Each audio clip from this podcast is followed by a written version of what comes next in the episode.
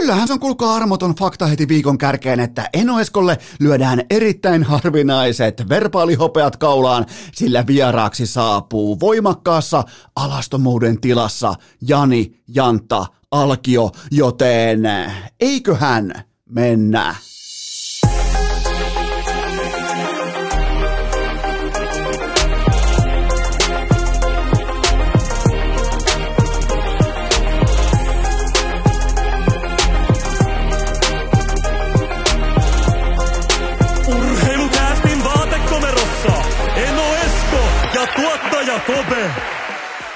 Tervetuloa te kaikki mitä rakkahimmat kummikuuntelijat jälleen kerran urheilukästin mukaan on maanantai 13. päivä syyskuuta ja Mä haluan välittömästi asettaa tietyllä tapaa vakavemman nuotin, koska mä haluan aloittaa tämän kyseisen viikon sekä jakson hieman painokkaammalla puheenvuorolla siitä, että kuinka, ja mä tiedän, tää on arka, tää on hyvin arka aihe teille monista, mutta mä haluan kuitenkin startata rehelliseltä pöydältä. Mä en halua ottaa yhtäkään vankia, mä uskallan puhua myös vaikeista asioista. Mä haluan avata tämän viikon kertomalla teille, keskustelemalla teidän kanssa siitä, että kuinka saatanan likainen Kimmo Timosen tietokoneen näyttö on. Siis Herra Jumala, ihan kuin siinä olisi Kuopiosta asti haettu Hanna Partasen lihapiirakka leipomolta kaikki äh, sisälmykset, kaikki tuoterakenteet, siinä on koko menu. Siinä kun Kimmo Timonen yrittää jossain Pennsylvaniassa, ei kun se asuu muuten New Yorkin puolella, vai jopa asuu New Jerseyssä, no se jää sama, mutta se yrittää siis katsoa SM Liiga jääkiekkoa, jossa on Olli Jokinen, äh, joka on lähtenyt Mikkeliin hommiin. Kimmo Timonen yrittää trash talkata, että eikö Mikkelistä löydy parturia, Kimmo, sä tiedät, ei löydy, mutta nyt ei kuitenkaan keskitytä siihen, vaan fokuksen pitää olla siinä, että a, miten se näkee yhtään mitään, miten se pystyy nauhoittaa podcastia, miten se pystyy katsomaan jääkiekkoa, se tietokoneen laadukkaan Mac-tietokoneen mulla on samanlainen, se taitaa olla Air-versio, mulla on, tota, mulla on Pro-versio, ei kuitenkaan legendaarisella M1-sirulla, niin kuin jollain saattaa jopa olla, olla. Joka tapauksessa se on ihan kuin perseen läpi vedetty se tietokoneen näyttö. Ja jos se on se filteri, jolla pitää pystyä tai jolla niinku kykenee katsomaan Mikkeli Jukureiden jääkiekkoa, niin olkoon asia nyt sitten niin. Mutta ensimmäinen punalippu tähän viikkoon lentää Kimmo Timoselle ää, ison veden taakse New Yorkin, New Jersey, mikä tahansa. Heitetään vaikka Delavaren osavaltio ihan mihin tahansa, missä hän nyt ikinä asuukaan, mutta tota, Pennsylvania lyö kaikki samaan niin kuin oikeastaan osavaltion mattoon, että kun sinne heittää punalipun, niin varmasti menee perille, koska äh, mä en ole pitkä aikaa nähnyt. Mä en ole siis, ja meillä kaikilla varmaan on se kaveri. Meillä kaikilla, koska mun, mun tietokoneen näytöt, jos ne on likaisia, mä en ala hommia. Mä en silloin mene Mikkeliin ja mä en mene Jukureihin hommiin. Mä en tee mitään. Mä en tee teille kästiä, mä en pysty operoimaan kännykän näyttö, tietokoneen näyttöjen, iPadin näyttöjen, kaiken näiden, varsinkin kun on tärkeitä asioita käsillä, kuten vaikka nauhoitushommat, jonkinnäköistä tota, työhommaa, NFL-sunnuntai tai NHL-kierrosta jotain, niin mä tykkään, että mun näytöt, telkkarit, kaikki on kliinisesti puhdistettu ja niin siitä tulee paikalle, tiedätkö, sieltä tulee Kallaveden oma poika, sieltä tulee tulee ää, tota, legendapakki suoraan jostain niin kuin lihapiirakka kädessä paikalle ja se on koko Hanna Partasen leipomon menu tietokoneen näytössä ja mä en pääse siitä asiasta yli. Mun mielestä oikeastaan tämän viikon voi jo, jos nyt harkitset, että otatko ekaa kertaa ikinä urheilukästiä kuunteluun, niin älä ota. Tämä, meni ihan fiaskoksi tämä koko viikko sen takia, että Kimmo, Kimmo Timonen yrittää katsoa jääkiekkoa semmoisen sentin kuorrutus, sellaisen lihapiirakka uuteen läpi, joten tota, mä tiedän, lähtökohta tähän on kriittinen, ja mä tiedän, pitää olla myös kriittinen suuria legendoja kohtaan, mutta e, e, ethän sä voi, e, ethän sä voi, ensinnäkään sä et kato, sä et kato tietokoneelta jääkiekkoa auringonpaisteessa, ja toisekseen sä et kato tietokoneelta, jonka näyttö on perseen läpi vedetty. Hyvä, mä kävin katsoa live-urheilua pitkästä aikaa. Tota, mä olin lauantaina ihan kuulkaa paikan päällä katsomassa live-urheilua. Jääkiekko oli lajina. Isäntäjoukkue oli Pelikans, vastustajajoukkue oli IFK. Ja mulla on ollut aika kovasti ikävä seuraavia elementtejä live-urheilusta, jossa vaikka tässä on suurin piirtein puolitoista vuotta, tässä on... Mm, Ää, tässä on pitkä aika siitä, kun on ihan oikeasti, ollaan me varmaan jossain vaiheessa piipahdettu vaikka matsissa hallilla, mutta tos oli, tos oli oikea tuoksu, tos oli sonninhajua, tos oli Tuossa oli lauantai-illan tuoksua, nimittäin ensinnäkin se autenttinen oluen popcornin kombinaatio tuoksu ilmassa, niin, niin se, ei, se ei mun mielestä tuu niin sanotusti ää, puolikaranteeni aikakaudella, puolipandemialla, se ei tuu silloin, kun saa ottaa 30 pinnaa katsojia tai on joku AVI tai THL tai joku saatanan instanssi laskemassa katsojamääriä tai jokaisella on oma ovi tai jotain muuta, pitää olla oma paskahussi, mä en enää muista niitä sääntöjä, mutta tässä oli ihan oikeeta, Tällä, siellä Lahen mäkimontussa leiju sellainen, vähän niin kuin Meksiko Cityn päällä on sellainen niin kuin pakokaasukerros, niin siellä oli sellainen alkoholikerros, siinä tota Mäkimontun päällä. Ja se on totta kai merkki siitä, että on peliilta, pelipäivä, ää, lauantai-ilta, mustaa päällä isännillä näin poispäin. Niin se näytti oikeastaan aika hyvältä, se tuoksu hyvältä. Ja sitten vielä kaiken lisäksi se, että eka erä ihan fine. Ihmiset kertoo toisilleen vaikka kuulumisia, hyviä juttuja, selkeitä suomen kieltä, mutta sanotaanko, että kolmannen erän, ehkä seitsemännestä, seitsemännestä peliminuutista lukien, niin puhe vaihtuu, varsinkin mieshenkilöillä, sammaltamiseksi. Muikku on vielä liikkeellä, ei ole kutenut vielä vesi tarpeeksi. Kyllä. Siis tällaista juttua alkaa yhtäkkiä vaan kuulua. Se on kuin naps kuuluu ja yhtäkkiä, yhtäkkiä alkaa sammaltaminen. Mä en muistanutkaan, että kuinka selkeä se raja on nimenomaan tuolla tota, nimenomaan lauantai-illan jääkiekkoottelussa, puhumattakaan, että paikkana on Lahti, joten tota, sitä on ollut ikävä. Ja enkä siis, enkä kritisoi tai arvostele ketään, on ollut itsekin siellä sammaltamassa. Ja nyt kun sitten selvin käsin itse kuuntelee tilannetta, se alkaa kyllä, se alkaa kyllä yhteisestä merkistä. Hei, sammalletaan loppuilta. Niin tota, mulla on ollut kaikkea tätä helvetinmoinen ikävää. Oli kiva ostaa liput, oli kiva ostaa ruokapalvelut, oli kiva ostaa lounge-palvelut, oli kiva viedä niinku ihan, ihan, ihan siis vilpitöntä käteistä rahaa urheiluklubille siitä, että mä saan sieltä palveluita. Senkin mä oon melkein unohtanut, miten toi, niinku, toi infra toimii. Että mä annan heille rahaa, ne antaa mulle palveluita. Siellä oli kuulkaa ranskalaisia perunoita ja oli, oli lihaa ja oli kaikkea kivaa. Sai hakea lisää ja oli vähän kakkua jälkiruoksi. Ja, tästä on helvetisti aikaa, kun on viimeksi ostanut, ostanut niinku sellaiseen tapahtumaan liput, missä on, missä on sonninhajua, missä on sammallusta. Ja jokainen voi tietysti asettua niinku siinä keskustelussa omalle paikalle, että mikä kuuluu mihinkin, mutta kyllä mun mielestä lauantai-ilta SM Liiga Lahti, että vähän tällaiset niin kyttyräselkä paikkakunnat, tiedätkö, sinihaalari kansa, niin kyllä mun mielestä siellä on ihan ok, että vähän haisee kalja ilmassa. Kyllä jotenkin se vaan kuuluu siihen kaikkeen. Ja, ja sitten vielä se, että satunnaisesti sattuu huomaamaan kolmas erä tokan erän, äh, tokan erän puolivälistä eteenpäin, niin nuoret, sellaiset kaksikymppiset, kaksivitoset miehet alkaa satunnaisesti humalapäissä vaan halaamaan toisiaan. Ja onko tämä sitten kuitenkin rakkauden syksy? Toiko SM Liigan rakkauden takaisin Suomeen vaikeiden aikojen jälkeen? Mä en kysy, kansa kysyy. Joten tota, ja sitten vielä, mä nostan vielä yhden, mikä mulla jäi tiukasti verkkokalvoille, vähän niin kuin Kimmo Timosen ää, tietokoneen näyttö, niin sotti tarjotin. Miettikää Lahti lauantai-ilta ja tarjoilija kantaa sotti tarjotinta, jos on kumipohja ja siinä lukee Jägermeister. Onko mitään aidompaa? Ei ole. Ihan sama, peli päättyi kolme ku, ihan se ja sama. Siellä vedettiin valssia katsomossa ja näiltä osin mun mielestä, mä tiedän, että mä en ole puhunut sanakaan vielä urheilusta, ellei Kimmo Timosen näytön sotkemista voi laskea urheiluksi, koska siltä se ainakin näyttää, niin, niin mun mielestä nämä tekee jotakin, tai siis nämä luo jotakin sellaista, mitä kutsutaan vapaa-ajaksi, arjesta siirtyminen kenties vapaa-ajan rahan käyttöön tähän, niin, niin mä huomaan siis, jos nyt enää voi käyttää termiä normaali, mutta mä huomaan normaaleja elementtejä. Vielä kun olisi pelikanssi ja IFK-fanit tapellut, niin olisi vielä normaalimpaa. Mutta tota, siis jotenkin niinku, ekaa kertaa, pan, siis mun mielestä mulle tuli ihan vilpittömästi sellainen olo, kun mä ajelin matsista kotiin, että tota, tuossa oli jotain normaalia, tuossa oli jotain tuttua, tuossa oli jotain sellaista, mistä mä sain kiinni vanhana lipunostajana, vanhana matsissa kävijöinä.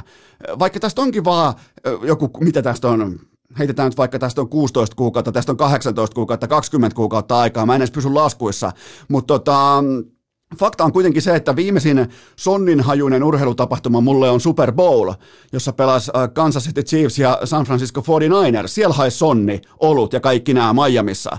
Tota, mutta nyt, nyt niinku vihdoin pääsi niinku siihen, siihen maailmaan mukaan, että hei, tämähän on aika kivaa. Täällä on tunnelmaa, täällä on hauskaa, täällä on ihmisillä tunteita, täällä halaillaan, täällä ja ihmisillä on rokotteita, ne on ollut aikuisuuden tilassa, ne ei yritä tehdä omia tutkimuksia internetistä, ne on mennyt rokotuksiin. Miettikää, jumalauta, toi oli merkki mulle siitä, siitä että kenties kenties me ei olla saatukaan sittenkään syvännussittua itseämme ihan, ihan nippuun tässä pandemian aikana. Joten tota, et live-urheilu mun kohdalla is voimakkaasti back. Mutta, mutta nyt kun on aloitettu iloisilla aiheilla, pois lukien tietenkin Kimmo Timosen ää, erittäin fyysinen tietokoneen näyttö, niin tota, hypätään negatiiviseen päätyyn, koska, tai en mä tiedä, tämä on ehkä kriittinen, tämä on ehkä realistinen pääty, mutta joku voi, joku voi kenties lukea tämän negatiivisena niin kuin tulokulmana tähän kyseiseen aiheeseen, mutta ison veden takana. Eli siellä, missä Kimmo Timonen mählää omaa tieto... Okei, tämä on viimeinen. Siellä, missä Kimmo Timonen mählää omaa tietokoneen näyttöä, mä lupaan, toi oli viimeinen. Niin tota, veden takana operoi sellainen urheilumedia kuin The Athletic. Se on siis, se on siis sellainen, sellainen media, joka toimii interwebissä, eli internetissä, ja ne olettaa, että lukija, kuluttaja maksaa heille rahaa siitä, että ne kirjoittaa netissä juttuja urheilusta. Ok, mun mielestä ihan fiksu kaava, ja se on osoittanut myös voimakasta pois lukien pandemia. Se laati NHL-analyytikkonsa voimin listaukseen. Mä tykkään listauksista. Listaukset on raakoja, ne on selkeitä, ne heittää tiukkaa valoa sekä urheilijat, valmentajat, joukkuejohtajat, GM ja ne heittää tiukkaa valoa myös itse sen analyytikon. Ja tämä listaus laati nyt sitten jonkinnäköisen mm, äh, selkeän rakenteisen raamin siitä, että ketkä on parhaat alle 23-vuotiaat NHL-pelaajat tällä maapallolla. Selvä homma, mun mielestä aika selkeä tehtävänanto. Ykkösenä Keil Makar, ei kahta sanaa, ihan selkeä valinta. Kakkosena Andrei Svetnikov, öö, täysin debatoitavissa mun mielestä. Ei, ei mikään, ei mitään niinku kuuta taivaalta, ei mikään sellainen hot take, että hei, laitetaan tosta. Ja täytyy muuten sanoa, että Svetnikovin sopimus, jos Kotkaniemen kanssa saatto mennä vähän pelleilyksi, niin Svetsnikovin sopimus tulee olemaan Carolinalle kultaakin arvokkaampi. Se on seuraava McKinnon sopimus, etenkin kun ESPNn revenue streamit alkaa pukkaamaan kultaa sisäovista ja ikkunoista. Mutta siellä kolme, Elias Pettersson, öö, kenties top kolme kastia, vaikka muoti vaikuttaa olevan tärkeämpää kuin jääkiekko. Mutta sitten alkaa tapahtua. Sitten, että ihan niin kuin Lahden, äh, Lahden jääkiekko-illassa tulee sija neljä, eli kolmannen erän puoliväli, ja yhtäkkiä analyytikko alkaa sammaltamaan. Se heittää tuohon jumalauta ihan pokkana, aikuisuuden tilassa, oikeustoimikelpoisena ihmisenä, analyytikon tittelillä, eli voisi olettaa, että se on kattonut NHL se laittaa siihen Rasmus fucking Dalinin sijalle neljä. Ja tämän jälkeen löytyy muun muassa Lafreniereä, Tim Stützleä ja Owen Poveria Michiganin yliopistosta. Sitten löytyy Jack Boost Huge ja sijalla 11. Herra Jumala, top 10 ulkopuolella alle 23-vuotiaista NHL-pelaajista. Sieltä 11 löytyy Miro Heiskanen. Ja miettikää, The Athletic vaatii lukijaltaan rahaa. Ensin ne vittuilee sulle, ne nauraa sulle, sen jälkeen ilmoittaa, että tämä muuten maksoi jotain, anna mulle rahaa. Ne laittaa Miro Heiskasen top 10 ulkopuolelle ja vaatii tästä hevosen paskasta vielä rahaa. Mä laadin teille nyt, mä oon kaikki tietää, mä oon kommunismin, mä oon AY-liikkeen, mä oon demareitten asialla. Mä teen teille nyt kommunismin hengessä ilmaiseksi korjatun listan, miten tämän asian pitää mennä, koska jopa mäkin olen aina silloin tällöin vilkassut jääkiekkoa. ei tämä ole vaikeeta. Tämä ei ole todellakaan, tämä ei ole vaikeeta. Siellä yksi, Keil Makar, se meni oikein. Siellä kaksi, Miro Heiskanen, se meni vituiksi. Siellä kolme, Quinn Hughes. Siellä neljä, Andrei Svetsnikov. Siellä viisi, Elias Pettersson. Siellä kuusi, Brady Katchak. Aika yksinkertainen listaus. Siinä on top 6. Mun mielestä kaikki ihan niinku Surefire, super megatähtiä NHL. Pettersson totta kai voi olla vielä paljon parempaakin, mitä ollaan nähty, koska sillä on se jokin tuossa pelaamisessa. Mutta nyt vaikuttaisi, että Gucciin kengät ja Dolce Gabbanan hauskat paidat ja muut, niillä on se varmaan oma kautensa aikansa, kun se on nyt se jännittävä somettaminen, ää, trendin aallon, aallon harjat, mutta kyllä se Siperia opettaa vielä totakin poikaa. Öm, Mä teen my- myös muutaman pelaajan noston omalla listallani. Mä nostan Nick Susukin top 10 sisäpuolelle. Tämä oli tällä, Susuki oli höpö, höpö listalla siellä 14. Varmaan katsottiin pelinumero ja todettiin, että laitetaan siellä 14. Ja mä nostan myös Martin Negacin top 15 joukkoon. Se oli vitsikirjalistalla siellä 19. Ja kun mä oikein objektiivisesti mä tarkkailen, arvioin, mä, mä, mä laitan pelaajia heidän CVnsä mukaan, heidän suoritteensa mukaan. Mä en puhu mistään X1-pick valuesta jostain vuosien takaa, vaan mä puhun siitä, kuinka hyviä pelaajia nämä kaikki on. Nämä on kaikki aikuisia miehiä, näistä voi puhua isojen poikien housut jalassa. Joten tota, mä saan objektiivisesti ja niin kuin ihan täysin ilman minkään näköisiä mm, piruja seinällä, ilman minkään näköisiä väärinpäin käännettyjä Ruotsin lippuja seinällä, mä saan Rasmus Dalinin mahtumaan sijalle 16 tälle listalle. Ei neljä, vaan 16. Neljä kertaa neljä, paljon se on, se on 16. Joten tota, sen verran pitää lyödä kerrointa Rasmus Dalinin sijoitukseen, että saadaan realismin tuoksua tähän hevon paskaa. Joten tota, jos katsoo tuota nimikattausta, niin NHL on melko melko lailla hyvissä käsissä ää, niin kuin, sukupolven vaihdosta varten. Mutta sen sijaan me NHL-fanit, me ollaan tuuliajolla, me ollaan karmeissa käsissä, kun pitää jo syyskuun puolivälin tuntumassa suorittaa ensimmäinen kynä takavarikko. Miettikää, joutuu ekaa kertaa ottamaan kynän pois, laittamaan sen penaaliin ja ilmoittamaan analyytikolle, että ei enää ikinä, kiitos. Haluatko pukeutua vaatteisiin, jotka aiheuttavat autenttista reiden raavinta häpeää? Hyvä, sillä urheilukäästin fanituotemallisto on vihdoin ulkona ja löydät sen osoitteesta hikipanta.fi. Tähän välikköön mulla on teille huippunopea kaupallinen tiedote, jonka tarjoaa urheilukästin pääyhteistyökumppani Liikku Kuntokeskukset. Mä haluan, jos te pohditte, että mikähän voisi olla oikea kuntosali just sulle, mä haluan, että sun ensimmäinen ykköspikki, se on liikku.fi. Tämä on hyvin yksinkertaista. Nyt ei tarvita mitään analyytikkoa ison veden takaa tekemään äh, mitään hevonpaskalistauksia. Tämä on selkeä asia, se on liikku.fi. Muistakaa, että liikussa on perusasiat. Nyt puhutaan perusasioista, ne on Suomen parhaalla tolalla, etäisyydet, harmonia, ei lyijytystä, ei peräänsoittelua, ei mitään hihulointia, ei mitään flyereita, ei mitään, mitään roskaamista, ei mitään tätä. Selkeä kaava, yksinkertainen, niin kuin että sä oot asiakas, sä meet hakemaan sen sun kortin, sä meet laittaa toistot sisään, kaikki toimii tip-top. Ka- ihan kaikki toimii tip-top ja siihen Eno Eskon garantii päälle, koska mä oon päässyt maaseudulla nyt myös itse toteamaan tämän tilanteen ja kaikki on ihan viimeisen päälle, joten menkää tekin, nyt on maanantai. Maanantaista keskiviikkoon, menkää tekin kellon välillä 16 ja 19, menkää itse toteamaan, älkää uskoko mua. Mä voin olla mikä tahansa ison veden takaa haettu analyytikko. Älkää uskoko mua. Menkää itse toteamaan ilmaiseksi. Ilmaistesti ensikäynnille menkää itse toteamaan liikku kuntokeskusten laatu. Se on todella, se on siis, se on, se on just eikä melkein. Ton verran voit uskoa. Kaikki muu sun pitää mennä toteamaan itse, joten mene nyt jo katsomaan osoitteesta liikku.fi, missä on lähiliikku, ja me laittaa toistot sisään. Tiedät kyllä mikä paita päällä, me laittaa toistot sisään liikku.fi. Tähän kylkee myös toinen kaupallinen, kaupallinen tiedote urheilukästin pääyhteistyökumppanilta, isolta siniseltä eli Oshilta. Kyllähän se on siis kylmä fakta, että syksyn ruskakauden ainoa väri tässä maassa, se on sininen, se löytyy juomahyllystä ja muistakaa myös sokeriton sininen. Nyt kun te menette ihastumaan vielä siihen paadeliin tai olkalaukkuvaellukseen, tietsä, syksyn hämärtyvissä illoissa, niin ottakaa isoa sinistä mukaan, että mä tiedän, että noin lajit aiheuttaa sellaista niin kuin voimakasta pohjahäpeää, niin ihan siis maksimaalisen häpeän tilan öö, väistääksenne, ottakaa nyt edes, ottakaa mukaan isoa sinistä.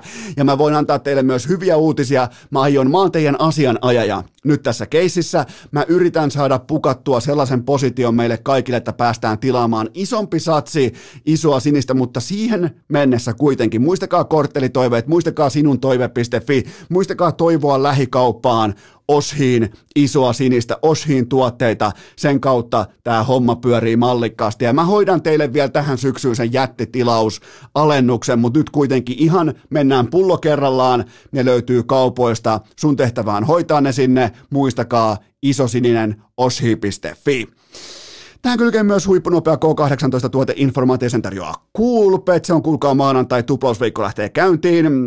Ja toi kannattaa käydä pelaamassa. Jos pelaat vedonlyöntituplauksen, kannattaa käydä kello 19 osallistumassa tuplauspokeriin. Ei tarvitse pelata yhtään kättä, osallistut siihen ja annat vaikka sitäkin rullata pois, koska silloin jos sulla on se pöljäviikko, sulla on se seitsemän vaiheen joulu, niin se sun bonus, se viisi tonnia vaikkapa siellä lopussa, se tuplataan Kulpetin ää, tota, toimesta suoraan kymppitonniin. Se aina tuplataan, se osuma bonus siellä lopussa. Eli toi kannattaa käydä. Jos sä suhtaudut tosissas tuohon tuplauspelaamiseen vedonlyönnin puolella, niin sun kannattaa käydä kirjautumassa tuohon tuplauspokeriin mukaan, koska sitä ei koskaan tiedä, milloin on se sun erittäin, erittäin onnekas tuplausviikko. Ää, muistakaa SM Liigaan jatkuvia markkinatoppeja, muistakaa ennen kaikkea se, että nyt on paljon valueta jaossa, koska voimasuhteet tuntuu olevan aika lailla mukavasti, jopa ihanasti sekaisin, joten tota, markkinatoppeja SM Liigaan, samoin KHL ja tietenkin kohta niin kuin pyörii NFL, pyörii kaikki, kohta alkaa NHL, joten tota, pelatkaa fiksusti, valitkaa fiksusti, etsikää markkinatoppeja, kaikki pelaaminen maltilla, älykkäästi ja ennen kaikkea K18. Urheilukääst!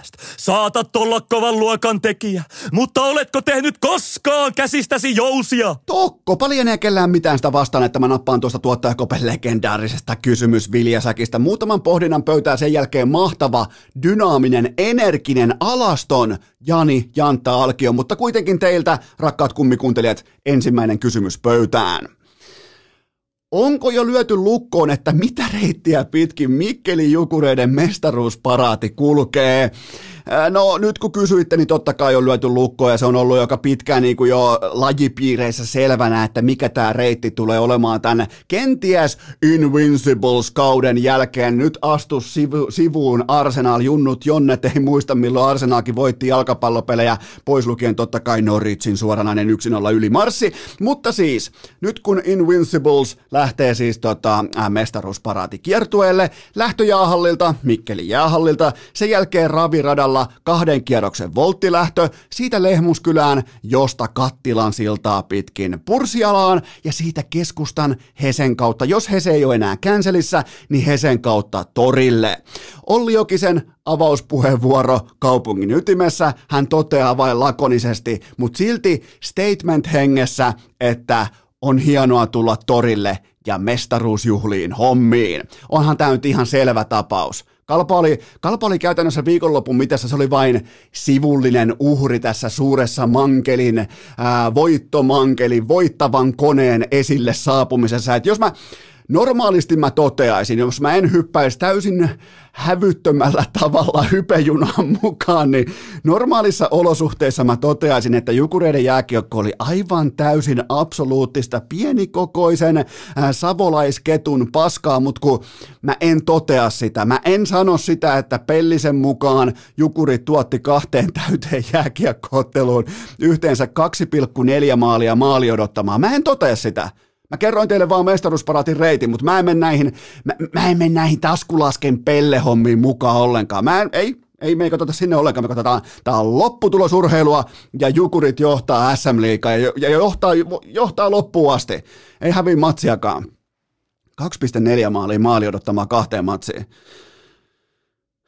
Joo, joo, mutta mä en sano sitä, eikä mä tote, ei siinä niinku mitään, ja tää on ihan selvä tapaus, että tää tulee, tää tulee olemaan pelkkää murskaa, tää Jukureiden dynaaminen jääkiekko, mutta tuossa oli kuitenkin toi reitti, ja, ja tota, mutta kuten huomattu, eniten kysymyksiä Jukureista. Mä, mä kerron teille nyt vaikka salaisuuden, ja, ja, ja jos mä olisin toisen näistä organisaatioista, mä olisin toisen organisaation ää, tota, jonkinnäköinen niinku, johtoporras henkilö, niin mä olisin helvetin huolissani, mutta tällä hetkellä – jos mulle tulee yksi kysymys tai pohdinta vaikkapa jokereista, mulle tulee 20 kysymystä, toteamusta, meemiä, vitsiä, heittoa ää, jukureista.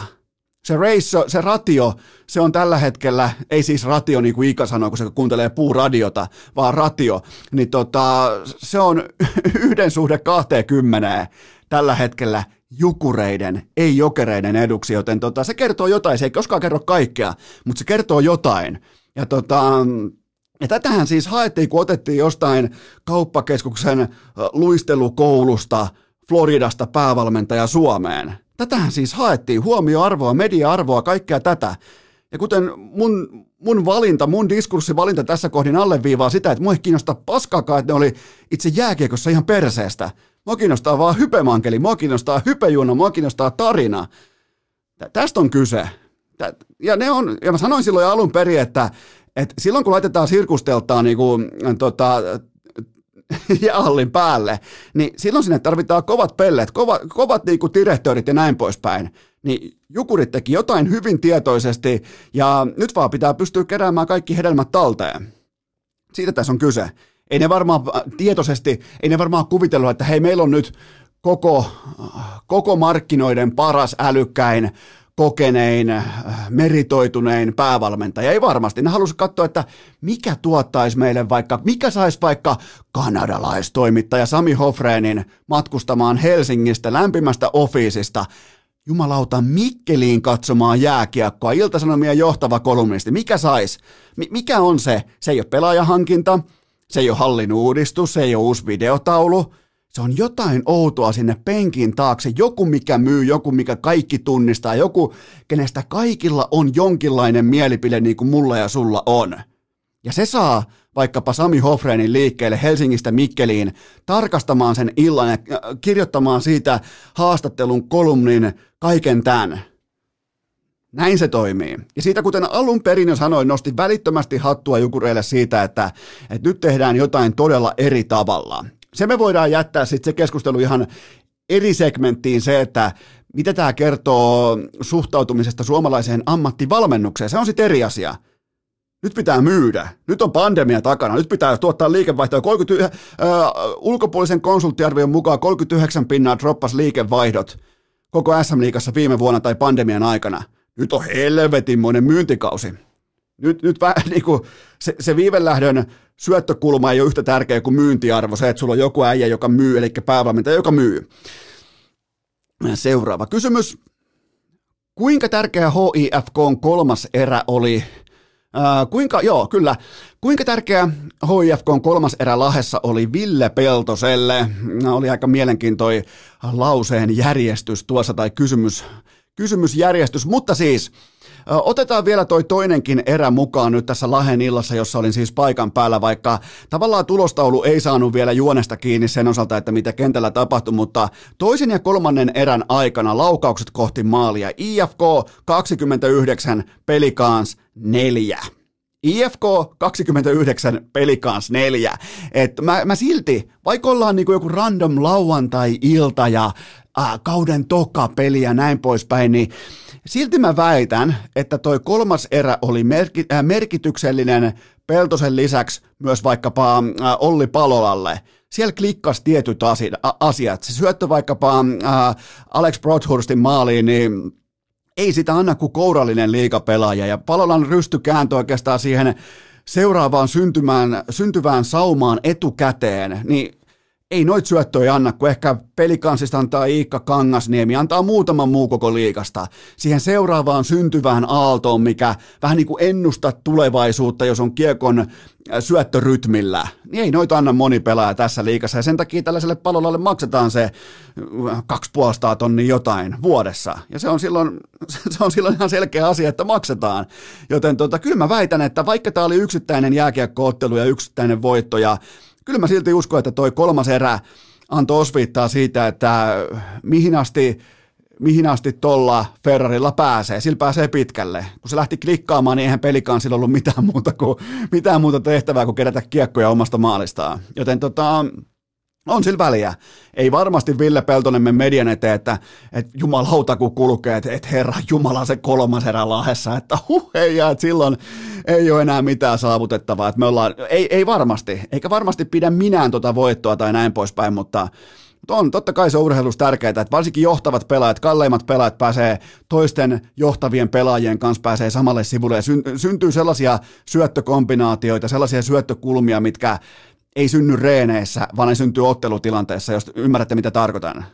On olemassa sellaisia syöttötyylejä ja syöttösuuntia, että ei, ei sitä hinkata missään Nordiksen jossain äh, aamujäillä. Se syntyy ottelutilanteessa se klikkaus aivotus päähän, että hei, näin tämä meidän, näin tämä meidän kombinaatio toimii. Joten tota, siinä mielessä mun mielestä ei missään nimessä ylen katsottu tämä IFK on fantastinen esitys Lahessa. Varsinkin kaksi vikaa erää, ihan silkkaa ylimarssia. Seuraava kysymys. Pelaako Jypin Joakim Kemel joskus SM-liigassa yhden illan ilman tehtyä maalia? Mun papereissa tämä on ihan sulla mahdottomuus, eli muistetaan se, että yksi kerta on aina sattumaa, kaksi on hajontaa, mutta kolme onkin sitten jo hallittu kaava, että meillä on olemassa kaava ja Kemel ei jää ilman maalia enää ikinä SM-liigassa, että kyseessä on, jos mietitään minkälainen pelaajatyyppi, niin erittäin noheva ja piskuinen raitin ratkaisija, ja jolla on 17-vuotiaaksi melko valmis laukaus.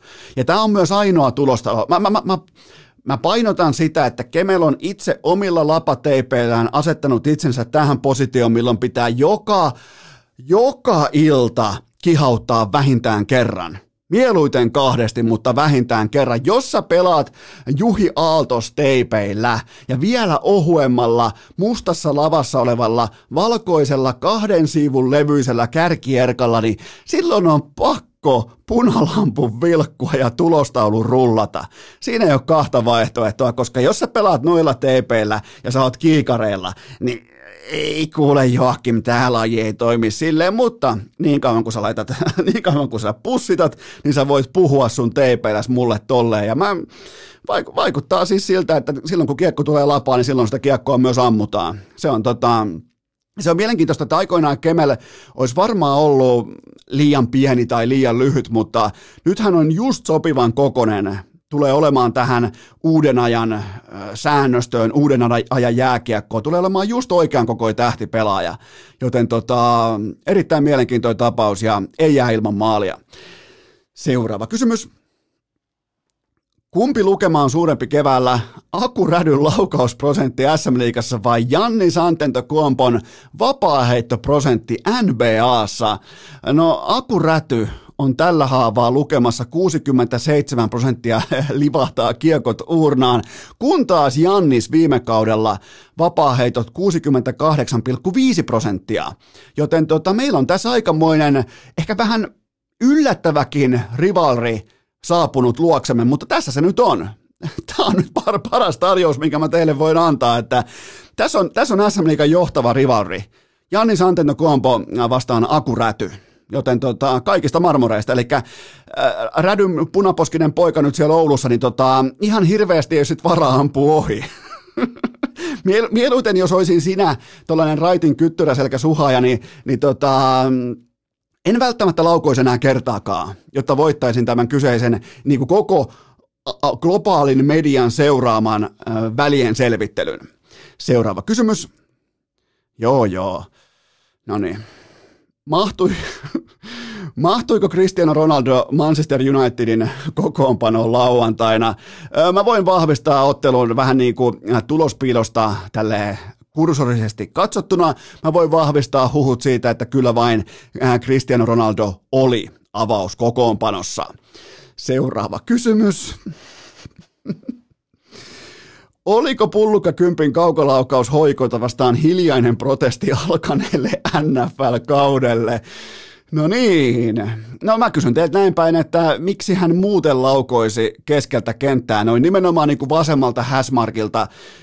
Pakkohan toi olla protesti. Ja oliko vielä huonommalla jalalla? Tosin se on kyllä sanonut, että vasen jalka on finesse, tatsia varten ja oikea jalkaan sitten näitä kaukopommeja varten. Mutta nyt lähti vasurilla aika kaukaa ja aikamoinen laakakissa suoraan vasempaa kulmaa, joten tota, oli muuten kaiken kaikkiaan kaunis veto siitä hyvästä persialkaisesta juoksurytmistä vielä lakasee sen pallon sinne, tota, mutta ei riittänyt klubia vastaan. Eikä myöskään tuulettanut klubia vastaan. Miten se pelasi siellä?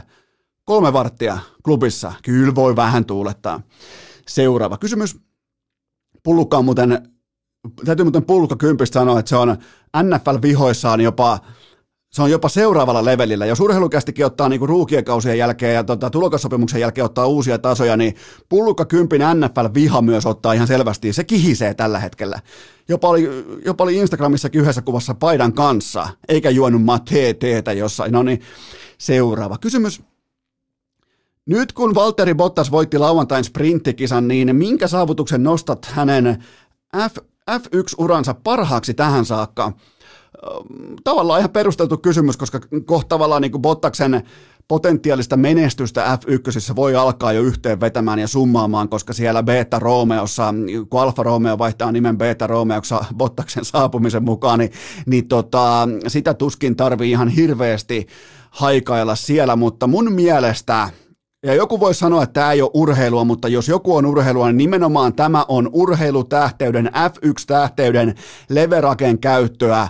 Hänen kovin saavutuksensa F1-kuskina on se, että hän sai Swedish House Mafian esiintymään 30-vuotispäivilleen. Siellä oli Axwell, Ingrosso ja Angelo, oli tota, Kulosaaren kasinolla DJ-kopin takana, joten tota, se on kovin suoritus. Siihen ei pysty suomalaiset festivaalijärjestäjät, siihen ei pysty suomalaiset promoottorit, siihen ei pysty suomalaiset sopimusneuvottelijat, siihen pystyy Valtteri Bottas. Ja, ja tota, se, se, oli ehdottomasti mun papereissa äh, Bottaksen F1-uran kovin, kovin, kovin, ihan niin kuin selkeästi kovin saavutus. Seuraava kysymys. Oletko jo jättänyt muistilapun jääkaapin oven, että älä lyö tälläkään kaudella Bradyä vastaan?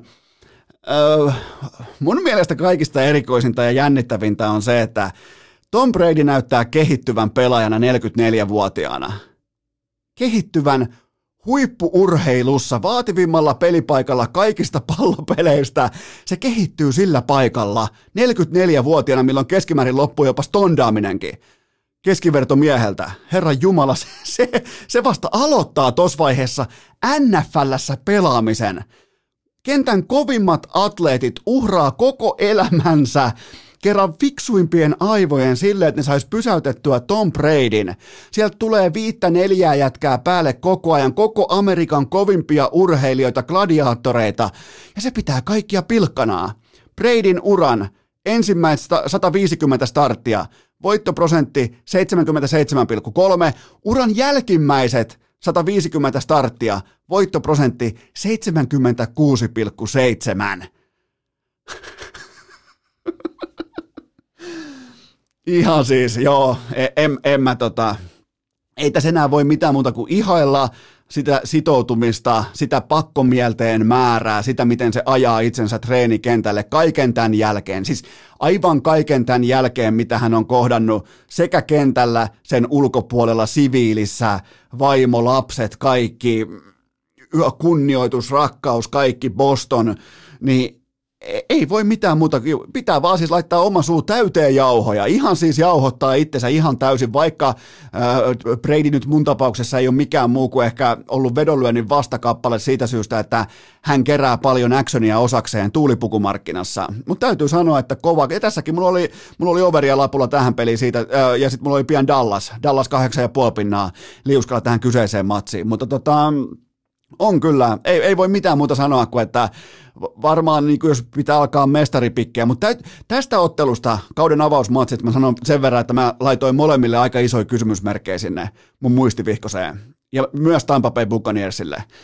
To, toi tota, no joo, ei, ei välttämättä, pitää keskiviikkoisin tämä pulkkakympin viha, vihaklubi, mutta tota, mut en, e, en mä, mä en kummallekaan joukkueella laittanut minkäännäköisiä niin huutomerkkejä, että se olisi joku asia ihan täysin kohdallaan. Ezekiel Elliot sen sijaan, kaikki mukaan nyt, kaikki mukaan tähän yhteenvetoon. Ezekiel Elliot oli kaikkien aikojen eniten hidas ja paska tässä ottelussa. Aivan täys fiasko. 90 miljoonaa takassa poltettua rahaa Jerry Jonesilta ja raha ei muuten lopu kesken. Seuraava kysymys. Kuinka pahasti petyit, kun Tereniuksen Saints olikin 7-2 Dolphinsin sijasta 2007 Patriots?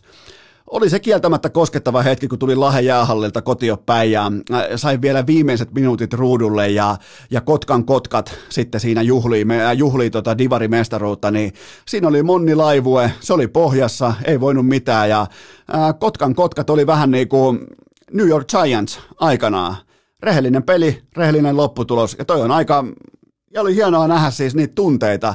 Siellä oli konkareita, osa melkein 50-vuotiaita pelaajia, ja siellä oli tuntemuksia, siellä oli tunteita, siellä oli vilpitöntä surua ja iloa, ja, joku, kattokaa niitä tunteita ja tulkaa, tai menkää sitten kertomaan, että toi on vaan divari jenkkifutista tai harrastelua tai amatööriurheilua. Niin varmasti onkin, mutta menkää katsoa niitä ilmeitä ja tunteita. Että onnittelut Kotkaa, onni, mä tykkään tuosta Kotkan Kotkat, niin tota, onnittelut Kotkaa Divarin spakettimalja mestaruudesta ja siihen meni Tereniuksen, Tereniuksen monnilaivuin täydellinen kausi. Ei tarvi 7-2 Dolphins on edelleen, voi poksauttaa champagneansa rauhassa. Seuraava kysymys. Sait kun saitkin unelmafinaalisi superpesikseen, kumpi voittaja mihin ratkeaa? Mä, mä oon paljon nyt analysoinut tätä finaalimatchappia läpi nimenomaan Manse vastaa Kouvolan, Kouvolan pallonlyöjien välillä ja mä oon paljon puntaroinut eri, eri tulokulmia, eri näkemyksiä, erilaisia tavallaan niin kuin analyyttisiä ratkaisumalleja, mutta kyllähän tämä tulee ratkaisemaan tai ratkeamaan tämä finaalisarja siihen, että Juho Haklinin hiustyyli on sisäpiiritietojen mukaan avainasemassa Mansen taktiikkapalverissa. Eli siellä ollaan siis datan kanssa todella valppaana. Kalju Haklin pommittaa kakkosrajaa, kun taas Perukki Haklin dominoi Kumuralla kolmospuolelle, joten tota, siinä on vaihtoehdot. Ja, ja tämä on siis tää on Excelissä, siellä on tuhansien toistojen otanta tästä kyseisestä datasta. Ja täytyy sanoa, että jos Haklin tulee nyt finaaleihin sitten perukki päässä, niin se on game over. Se voi olla jopa sviippi. Se voi olla jopa, että Puhtimäkikin tulee normaalisuukilla kentälle ja, ja ei ole tuttua tiikerin silmää ja ei ota, ei ota tolppasyöttöäkään syväkyykystä, kun toi on toi Haklinin peruk, äh, perukkigeimi on nyt jotain sellaista, mikä on, minkä kanssa mä oon niin nyt vasta, niin kuin, mulla on vasta nyt osoitettu, kun mulle aina pitää niin kuin, joskus aina myönnettäköön, että pitää asioita osoittaa suoraan kädestä pitäen, että hei Esko, katsopas tätä. Niin mä katsoin ää, tota, Juho Haklinin kausi joukkue, joukkuekuvia, missä otetaan siis jokaisesta pelaajasta otetaan kuva joukkueen kotisivuille. Ja siihen jos vetää tuollain perukki päähän, niin tota, jos tulee perukki päässä finaaleihin kentälle, niin se on suoraan 3-0 Kouvolaa. Voi olla myös 4-0, jos pelataan paras seitsemästä. Ihan niin pitkälle en ole vielä analyysissä päässyt, mutta nyt onkin vasta maanantai.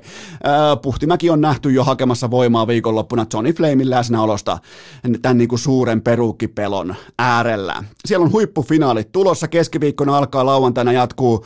Menkää ostamaan lippuja, menkää haistamaan sonnin hajua, menkää tuoksuttamaan oluen tuoksua, ihan mitä tahansa. Men- kattokaa telkasta. Siellä on Olli Eronen kumppani Erosella po, sellainen oikein komo, onko se jopa Burberin paita? Jos on, niin mä haluan ainakin, mä haluan alkaa hengaamaan Erosen kanssa, kun se on niin tyylikäs ja rikas.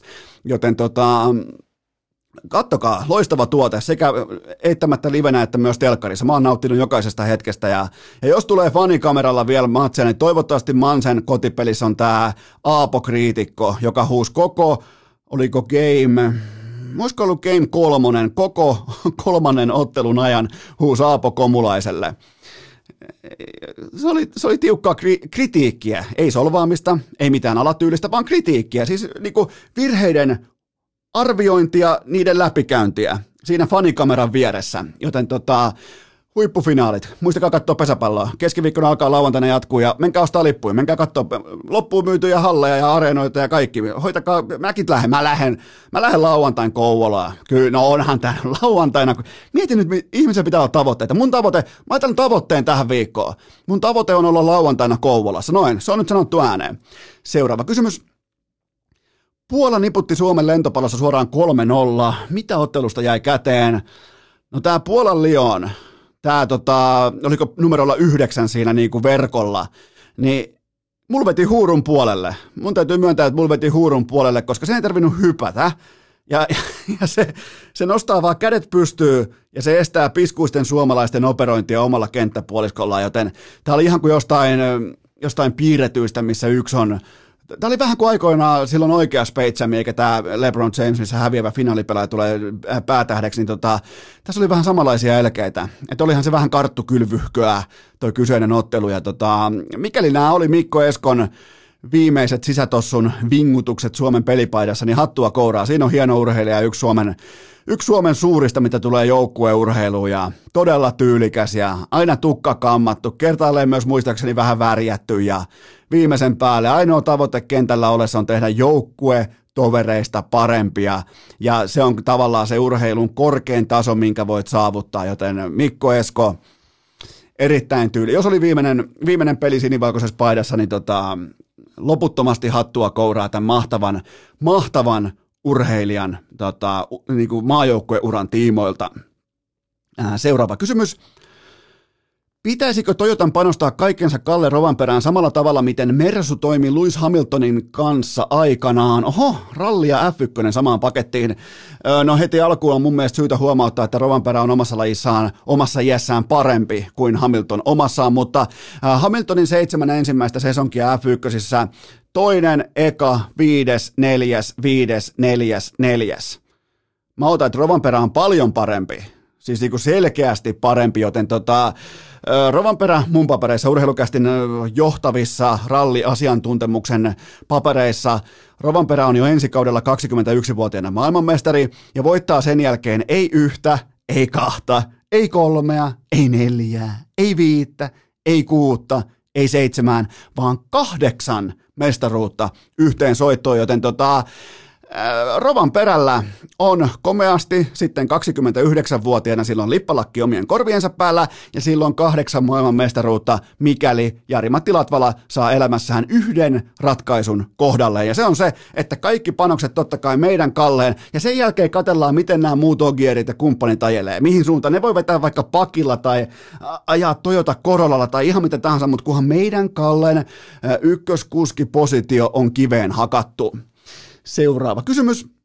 Ja tämä on muuten kysymys, ja tämä on myös, tämä on myös viimeinen kysymys, mutta jo, jostain syystä aina kun liikakausi alkaa, tätä kysytään vähintään kymmenisen kertaa inboxissa, joten jälleen kerran mä vastaan tähän. Kysymys kuuluu näin. Mitä kouluvalintaa suosittelet, jos haluaa tulla urheilutoimittajaksi tai suunnata yleisesti urheilumedian pariin? Ja tämä on ihan selvästi sellainen aihe, minkä kanssa te aprikoitte, te mietitte, että mihin, eh, mihin koulutusjanaan kannattaa astua, missä on ehkä paras tällainen niin kuin tuottopanos value, että mistä voisi vaikka ponkaista sitten eteenpäin työelämää. Niin mä sanon tämän nyt perättäisin sanoin, että ei tähän tarvi joka kerta palata. Menkää jatkoaika komin. Me, me, menkää jatkoaika komin toimittajaksi, sometuottajaksi, sisällöntuottajaksi, menkää harjoittelemaan, ne kyllä opettaa siellä. Ei urheilukästiäkään, ei tätäkään, mitä te nyt kuuntelette, tätäkään pohjakiveä ei ole valettu Tampereen yliopistolla, vaan tämä on valettu jatkoajassa. Ja ne ei välttämättä ole siitä ihan joka päivä kauhean ylpeitä, mutta se on kuitenkin fakta, että siellä se on valettu. Joten menkää jatkoajan, siellä on rekry käynnissä tällä hetkellä – ihan rohkeasti vaan, ei sitä tarvi jännittää. Vaikka totta kai se jännittää kirjoittaa vaikka eka otteluraportti tai olla jotain mieltä jostain vaikka legenda-valmentajasta, vaikka Olli Jokisesta. Oot yhtäkkiä niin kuin joku random mikkeliläinen jääkiekko-toimittaja jatkojassa, sulla on mielipide Olli Jokisesta. Totta kai se jännittää, se on osa elämää. Se on inhimillistä toimintaa, niin menkää ihmeessä. Jatkoaika, jatkoaika etsii uusia toimittajia, joten en voi tarpeeksi suositella – en siis, ei, ei, ei mun mielestä, se on ylivoimaisesti paras korkeakoulu ottaa seuraava steppi. On sitten sun, eikö sun tarvitse olla urheilutoimittaja sielultas? Siellä opetetaan nimenomaan se journalistinen rakenne, että miten se toimii.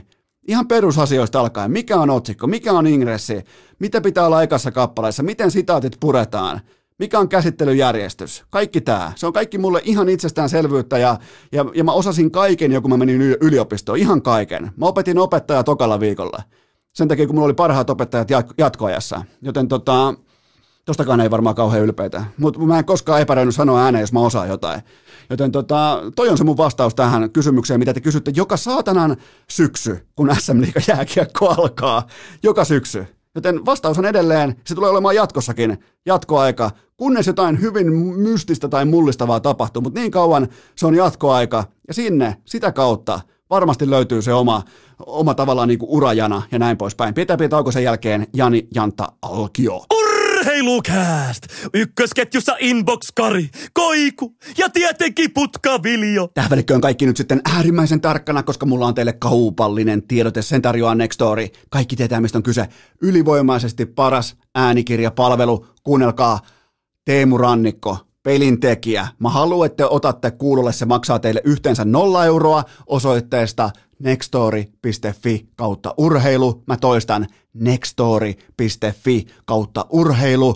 Ottakaa Teemu Rannikon ihan vastikää pari päivää sitten tullut kirja kuulolle, koska siinä ollaan erittäin vaativan pallopelin äärellä puimassa sitä asiaa, että miten samoilla toistomäärillä, kerroilla jostakusta toisesta tulee parempi kuin toisesta, nimenomaan älykkäästi puituna, eikä vaan todeta, että no heitettiin kiekko päätyä ja katsot, ei ei, kaikki on analysoitavissa ja siinä Teemu Rannikko on hyvin poikkeuksellinen urheilija, joten Teemu Rannikko, pelintekijä, voimakas kuuntelusuositus. Mä myönnän ihan suoraan, että mulla on vasta puolet kuunneltuna. Mä voin nyt jo sanoa, että se on kohdallaan.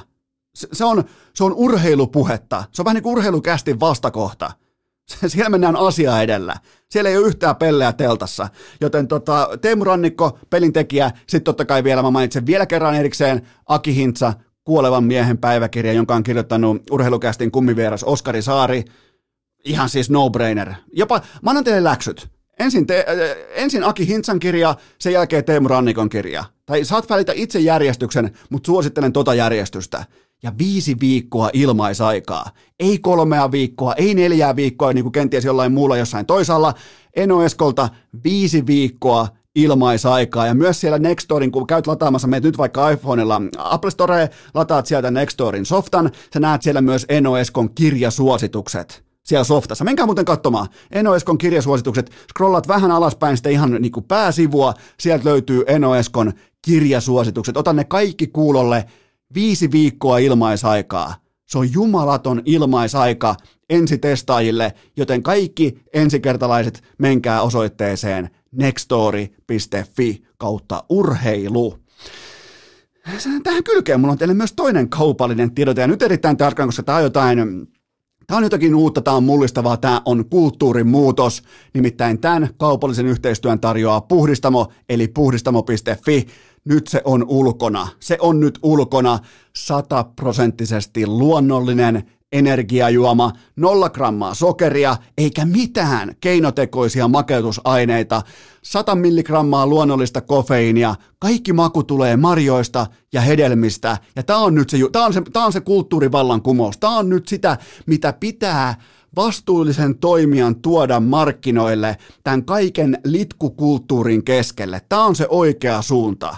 Se on tässä. Puhdistamon energiajuoma, sataprosenttisesti luonnollinen, ihan suoraan luonnosta tuotettu tölkki ja tölkki on matta musta, se erottuu, se on kaunis. Ja ylipäätään se, pelkästään se tölkkikin on jo vastuullinen. Ei mitään kirkkaita värejä tai räjähtäviä pommeja tai tähtikuvioita tai mitään, vaan selkeästi asiat asioina, tummassa tölkissä vaalea teksti ja sisältö luonnosta suoraan haettua. Se on siinä. Ei sokeria, ei makeutusaineita, eli just sitä, mitä mä arvostan tuotteelta, jonka mä ostan kaupasta. Joten tota, ja kun sä ostat tämän tölkin, niin sä oot kulttuurivallankumouksen eturintamassa, koska siinä on paljon tekemistä, siinä on todella paljon tekemistä, että loppuun niin kuin, en tietenkään sano mitään merkkejä enkä näin poispäin, mutta tämä on oikea suunta. Sen verran mä voin sanoa, että tämä on oikea suunta, mitä puhdistamo tekee, joten tota, näissäkin juomissa voi tehdä sen oikean ja fiksun valinnan, ja se on puhdistamo. Joten menkää hakemaan lisäinfoa osoitteesta puhdistamo.fi. Ja nyt siis puheenvuoron ottaa Jani Jantta Alkio. Sysipaskat juoksukengät, alennuskorin tuulipuku, orastava vyötärölihavuus ja kuulokkeissa urheilukääst. On aika toivottaa tervetulleeksi urheilukästiin seuraava vieras ja pysytään legendojen kerhossa nimittäin. Nyt mukaan hyppää Suomen tunnetuin, suurin Popeda-fani ja ihan siis klassikko kulttiselostaja, jääkiekon selostaja, hieno mies, ihmisen asialla Jani Alkio, tervetuloa urheilukästiin. Kiitos Esko erittäin paljon. Nyt oli kyllä, voi sanoa, että paras alkuspiikki, mikä on koskaan meikäläisestä veistelty. Kiitos siitä. Mä tota, jätin vielä Jouko Autero-palkinnon, joka on nyt sulla. Onko muuten takan päällä, onko hyllyn päällä? Missä, missä on tota, vuoden jääkiekkotoimittajan palkinto tällä hetkellä? No kun takkaa ei valitettavasti ole, niin kyllä se hyllyn, hyllyn päällä, hyllyn päällä tuossa on.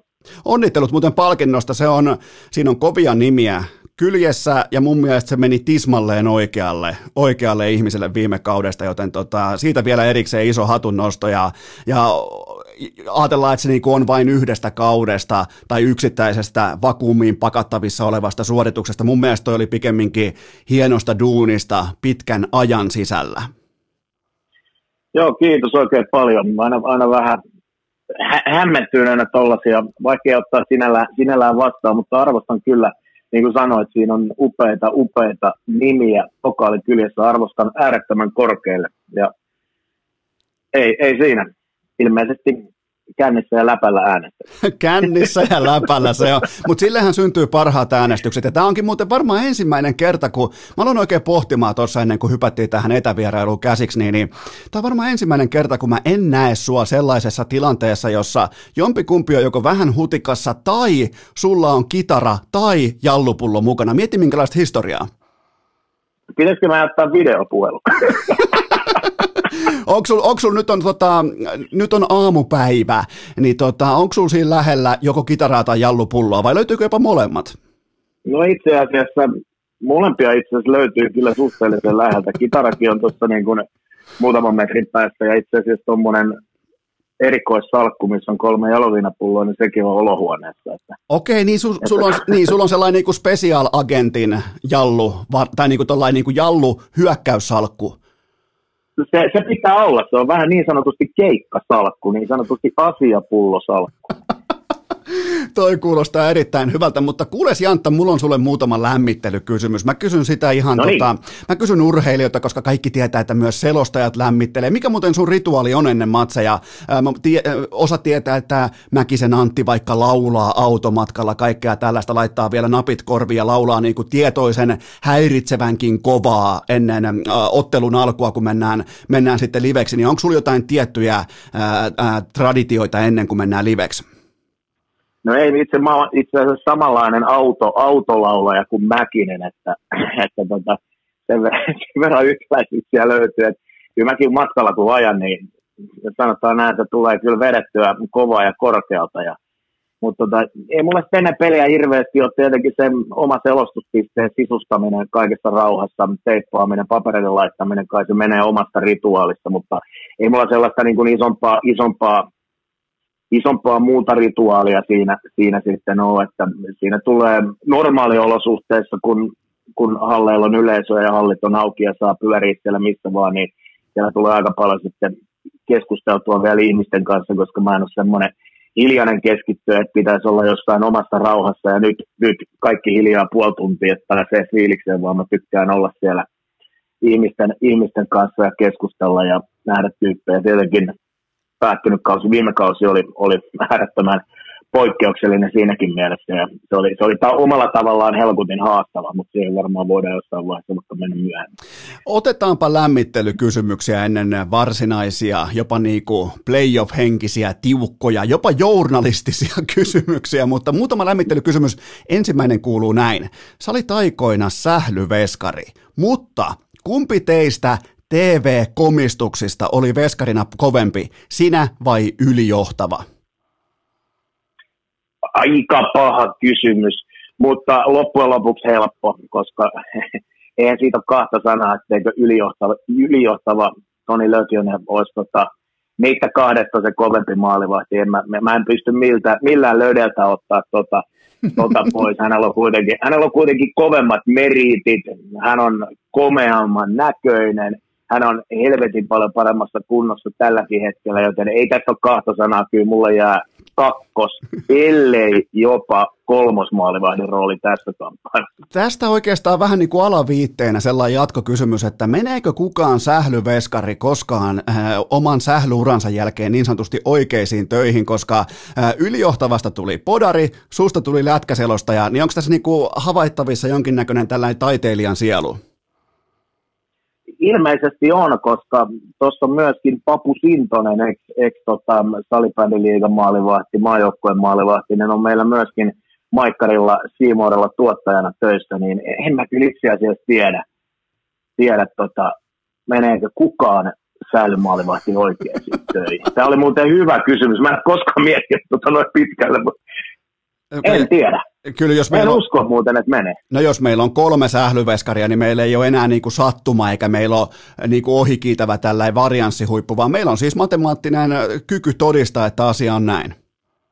Se on, se on nimenomaan näin. Nyt täytyy muuten, joo, mutta he, Toivoniemen Henu, joka on ehdottomasti ollut maailman paras säilymaalivahti puolestaan, niin Henu itse asiassa on tehnyt oikeita töitä, joten se vähän rikkoo tuota kaavaa, mutta Henu on taas muuten erikoisäijä, niin, niin, niin ehkä sekin menee tähän kategoriaan. Okei, seuraava lämmittelykysymys. Osaatko yhtään sanoa, että mistä suunnasta Karppanen tulee ja miten? Viittaat legendaariseen urheilukanavan salibändiselostukseen vuosien varrelta. No, mehän tiedämme sen, että Karppanen tulee takaa kuin taivaalla. Kyllä, ja se oli vielä sellaisessa, se oli kaikkien äänimedioiden soitossa sekä tv että radiossa, ja, ja tota, ikuisesti jäi mieleen se, että Karppanen tulee takaa kuin taivaan lahja, ja, ja tota, silloin oli kyllä kova, kova, mä muistan vielä, mä asuin itse Lahdessa, mä olin toisen sanoen lukiossa, niin silloin oli kova sählytuote, siellä oli kovaa viihdettä ja ihan viimeisen päälle selostuskoppi. Se oli, minä ja Oskari Saari tosiaan oltiin silloin, se oli, se sattui tietenkin myöskin omalta ammatilliselta kannalta hyvää saumaan, että urheilukanava silloin perustettiin ja saatiin se joka perjantain, perjantain slotti sille Salitaniliigan ottelulle ja tavallaan saatiin rakentaa siitä just sen näköinen, mitä, mitä, mitä me itse päissämme nähtiin. Ja, ja sitä oli kyllä hauska tehdä ja sanotaan näin, että kyllä siinä niin kuin oma haippinsa silloin, silloin oli TV, TV-puolella kieltämättä. Se oli, se oli, näin kuin jälkeenpäinkin sanoin, niin se oli, se oli ihan kiva ja upea tuote. Eipä muuten arvannut, että varmastikaan urheilukanava siihen aikaan, että heillä on selostuskopissa sekä tuleva Jouko Autero-palkinnon voittaja että bestseller-kirjailija. Säällystä kaikki lähtee liikkeelle. se on, se on... Mitä muuten, Esko, mitä muuten, mitä muuten Esko, jos näissä lämmittelykysymyksissä se lähtee takareisiin, niin loppuun? Ei lopu, sun kohdalla se ei lopu, se on vasta aluilla ja sä et pääse tästä niinku, sanotaanko, että jos tulee tota, no mä en nyt ole, niinku mä en ota ihan koko lääkäripöytäkirjaa nyt esiin, mutta pitää olla todella vakavat perustelut sille, että tämä loppuu. Joo, ei mä usko, että niin pitkälle me, niin pitkälle me ei päästä, että kyllä me, kyllä me sinnitellään sisulla loppuun Se on, just, maaliin. se on just näin. Seuraava lämmittelykysymys. Miten ylpeä olet roolistasi Bub Aihion Alaston karaoke vastaavana? No sanotaan näin, että se on mun mielestä niin kuin, jengihän luulee, että mä olen, mä olen päätoimeltani selostaja ja, ja jääkiekkoselostaja, mutta – fakta on se, että, että, että Pub Aihi on Alaston karaoken päävetäjä, niin se on itse asiassa se mun, mun, mun niin kuin pääduuni, mitä mä teen. Et kaikki muut on tavallaan sellaista niin kuin sivutoimista puuhastelemista, mistä, mistä sitten saa, saa vähän sivutoimen korvausta, mutta äärettömän ylpeä, koska Pub Aihio, elämäsi Aihio. Se on Suomen paras, paras paikka ihmisen olla. Eli siis Pub Aihiolla on Jani Alkion pääverokortti ja kaikki muut on sitten sivu, äh, vain sivuverokortissa kiinni.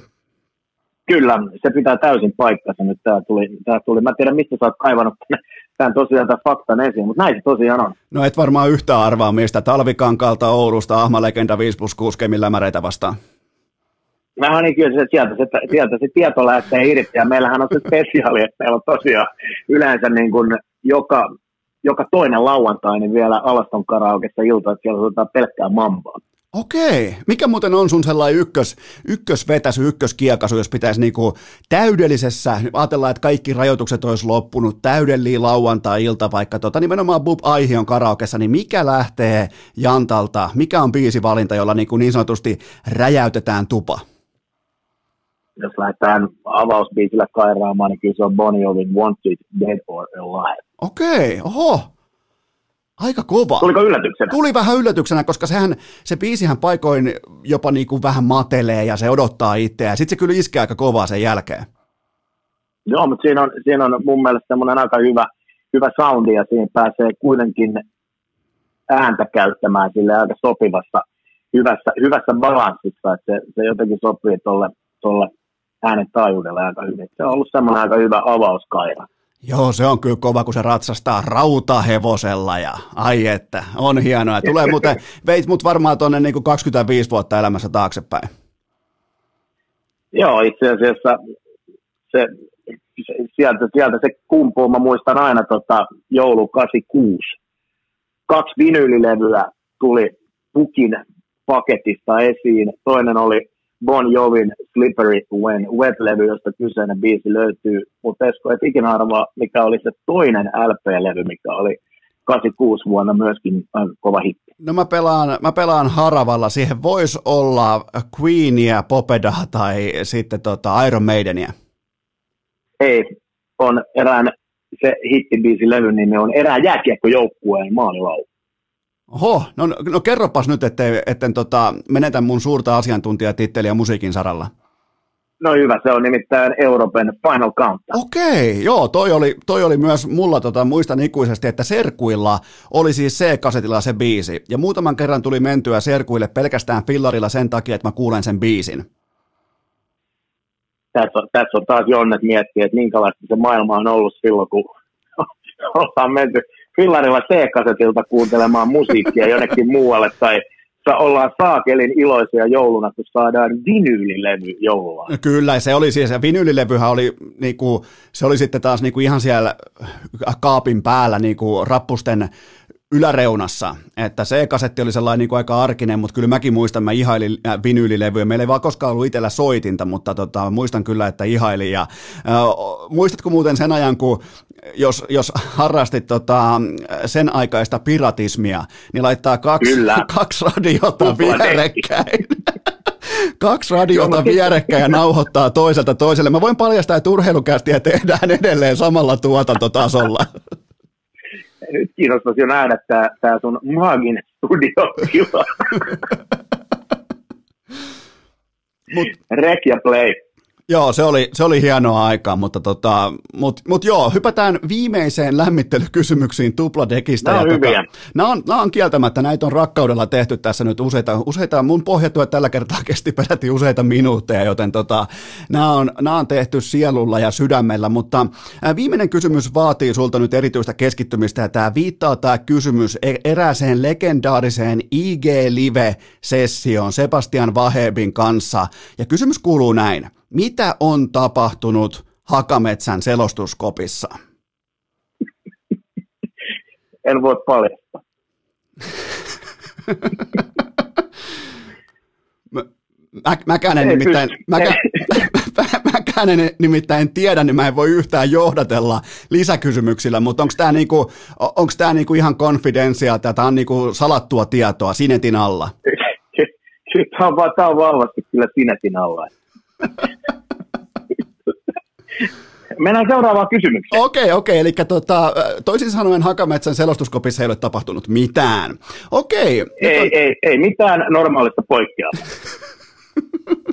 Hyvä, no se on, se on ihan mukavaa, että kukaan ei ole, no, okei, okay, en, en, en viittaa mihinkään, koska en tiedä mitä on tapahtunut. Meidän siis sanoa, että hyvä, että kukaan ei ole ö, toiminut ei-normaalilla tav- tavalla Suomen jääkiekon mekassa. Se on mun mielestä tärkeää se, se, se, on äärettömän tärkeää, etenkin, etenkin kun tuo tota, legendaarinen halli jää tuossa kauden aikana historiaan, niin jääkö tämäkin myös historiaan? Se, jää, se jääköön sitten historiaan, mutta otetaan vähän, käydään vähän läpi sun urheiluselostaja uraa ja kerro mulle, että oot sä yksi niistä selostajista, joka alkoi vain selostamaan erilaisia, tietsä vaikka koulun pihalla tai o- o- omilla sählyreissuilla, missä tahansa, niin oliko sulla, oliko sulla kipinä tuohon niinku itsensä ilmaisuun jo hyvissä ajoin?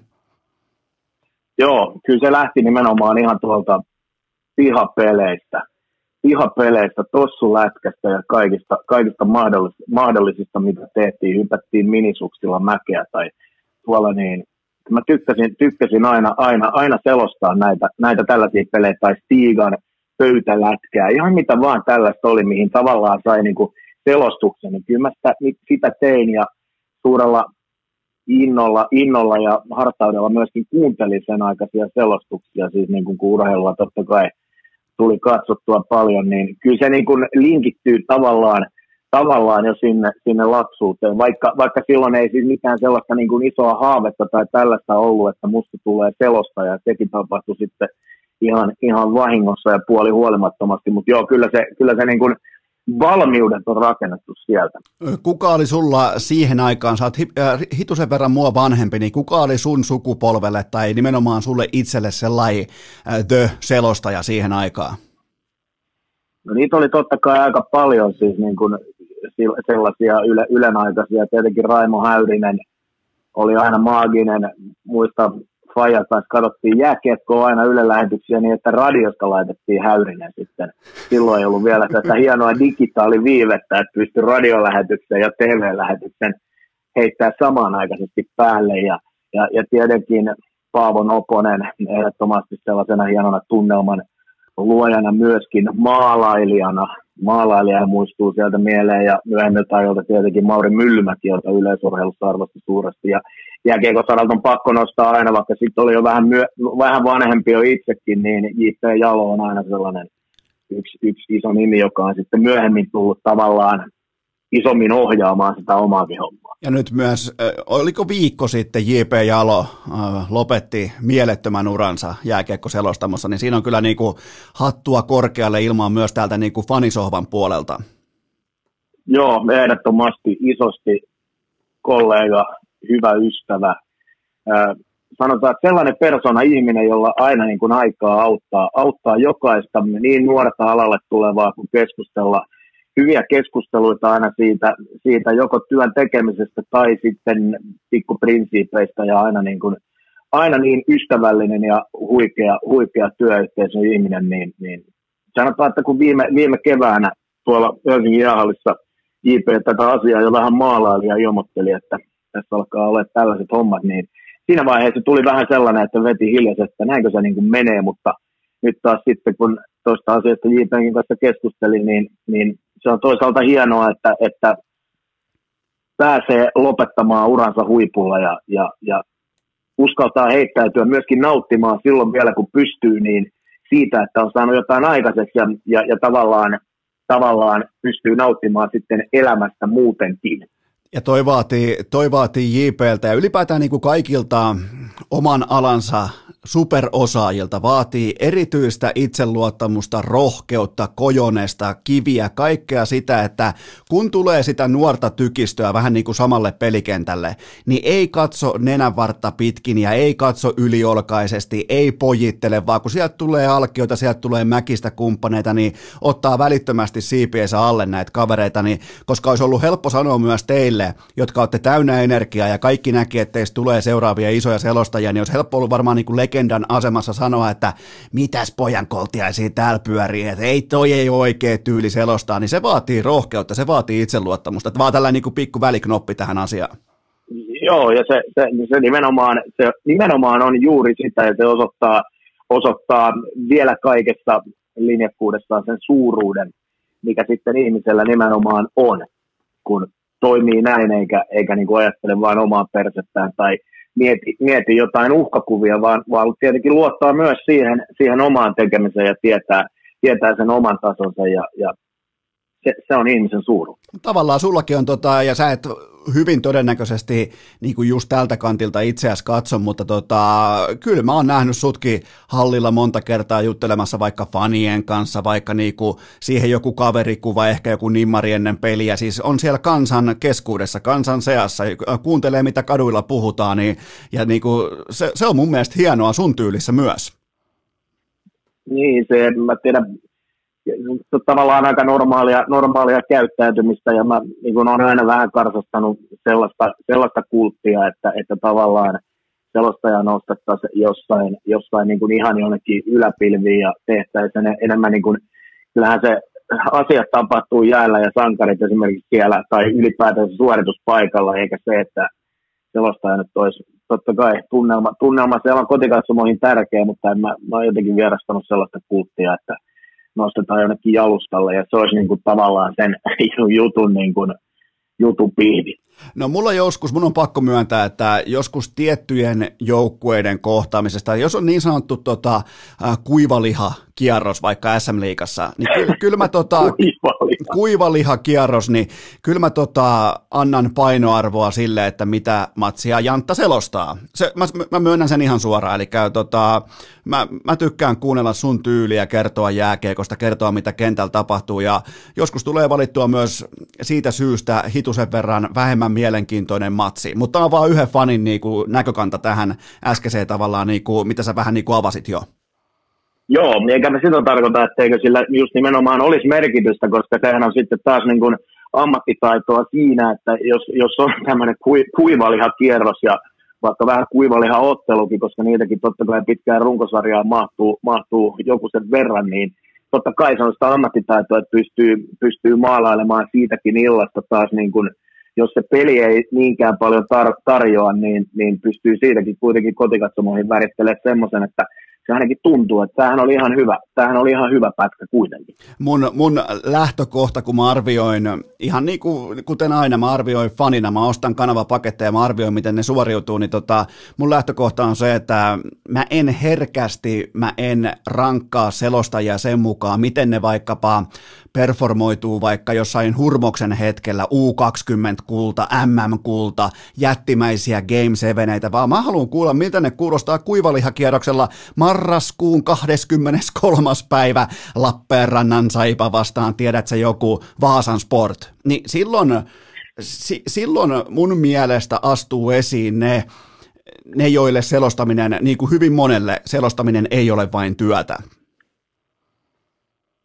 Joo, toi on aika hyvin sanottu, mitä sanoit, että se ei ole, ei ole vain työtä, koska kyllä mä, mä aistin kanssa, että suurin osa, jotka, jotka tällä alalla on ja tekee, niin tekee sitä kyllä niin kuin todella isosta intohimosta ja silloin se välittyy siihen. Ja toikin on semmoinen kysymys, mitä on aika usein tullut kysymyksiä just tässä, että mitä jos on tämmöinen kuivalihaottelu marraskuun, joulukuun taitteen loskassa siellä menossa ja miten, miten, miten pystyy niin kuin siihen temppaamaan, ajelemaan vaikka jonnekin ensin pitkän, pitkän ajomatkan, niin mun mielestä on aika yksinkertainen vastaus edelleen siihen, eli se on kuitenkin siltä illalta kahden joukkueen faneille, siellä on intohimoisia ihmisiä, se on niille sen illan tärkein tapahtuma ja ottelu, ja, ja, ja mun mielestä se, se, se jo vaatii niin kuin sen arvon, että siellä ei mennä kusemaan sen tuotteen päälle, vaan tehdään siitä niin kuin – parasta pöytää. Nimenomaan, siitä syntyy se, aika monesti heitellään niin kuin pelin tai fanien kunnioitusta, mutta noista pienistä teoista se syntyy se itse niin kuin kokonaisprosessi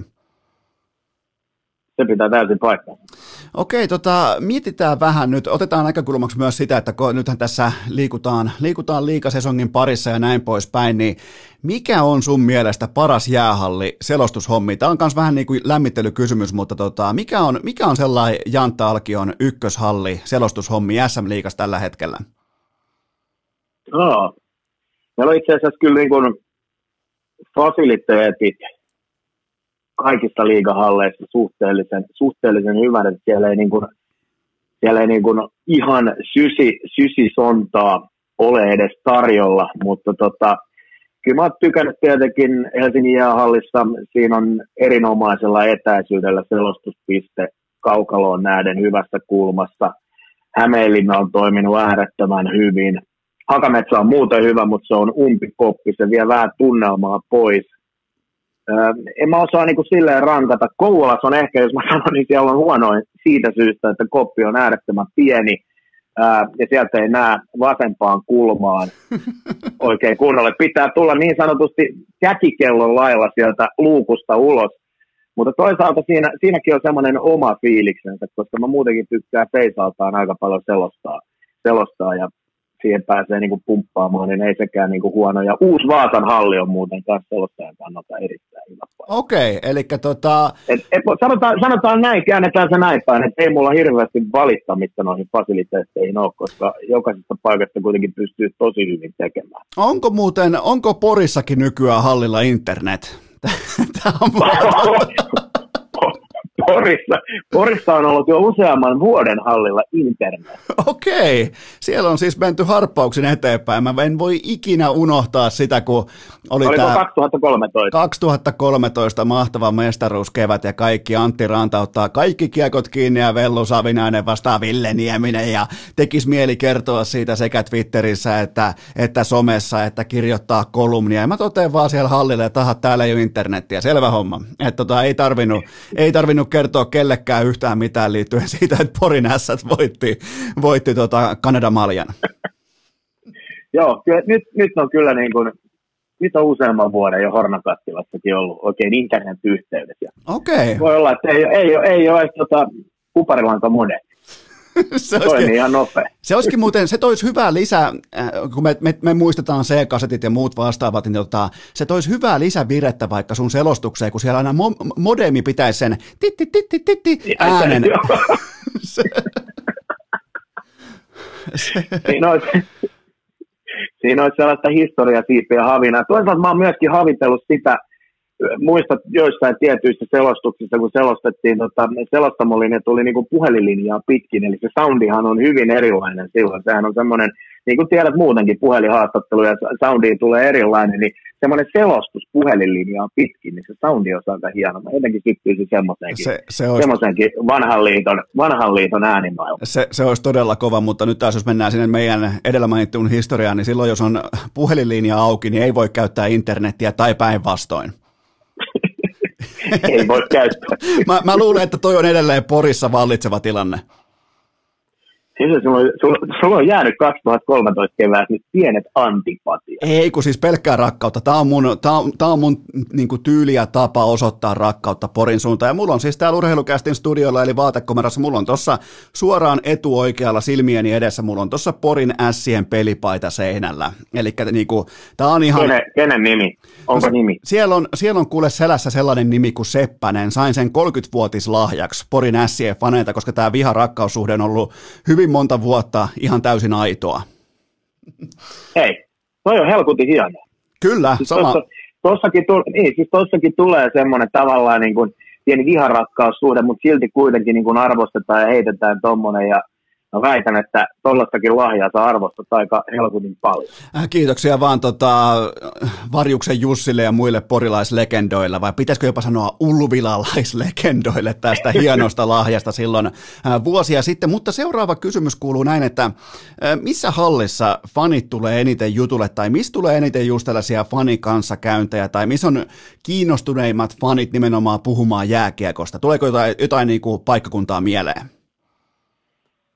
Kyllä Tampere tulee varmaan ensimmäisenä mieleen, mutta aika tasaisesti kyllä joka, joka paikassa ihmiset tulee. Ja kun, niin kuin mä sanoin, mä tykkään lähteä kävelemään sinne käytäville ja vähän kattelee sitä fiilistä muutenkin. Siitä saa sellaisen hyvä fiiliksen, kun näkee niitä faneja. Niin kyllä joka paikassa aika lailla sinne, sinne ihmiset iskee, iskee hyvin jutulle. Ja se on pirun kivaa, ne tulee, tulee vähän keskustelemaan ja ne kertoo myöskin omia näkemyksiään siitä, miten he näkee niitä pelaajia ja fiiliksiä kyselee tietenkin muuta, että miten, miten, miten sä näet niin kuin tämän joukkueen. Niin ne, ne, on mun mielestä antoisia keskustelua, että ei, ei, en mä osaa sanoa ihan tarkkaan yhtään, yhtään sellaista paikkaa, mikä nyt olisi. Tampere tulee ekana mieleen, että siellä nyt aika, aika vahva se kiekko on niin sanotusti veressä ja DNAssa, mutta joka paikassa tulee niin kuin ihmiset tosi, tosi, tosi mukavasti jutulle ja mä tykkään kyllä siitä niin kuin erittäin paljon, että saa, saa sitä fanijengiä tuolla hallella nähdä. Ja just, just sen takia toi päättynyt kausi, se oli erittäin haastava, kun ei ollut mitään asiaa, ei koppikäytävälle,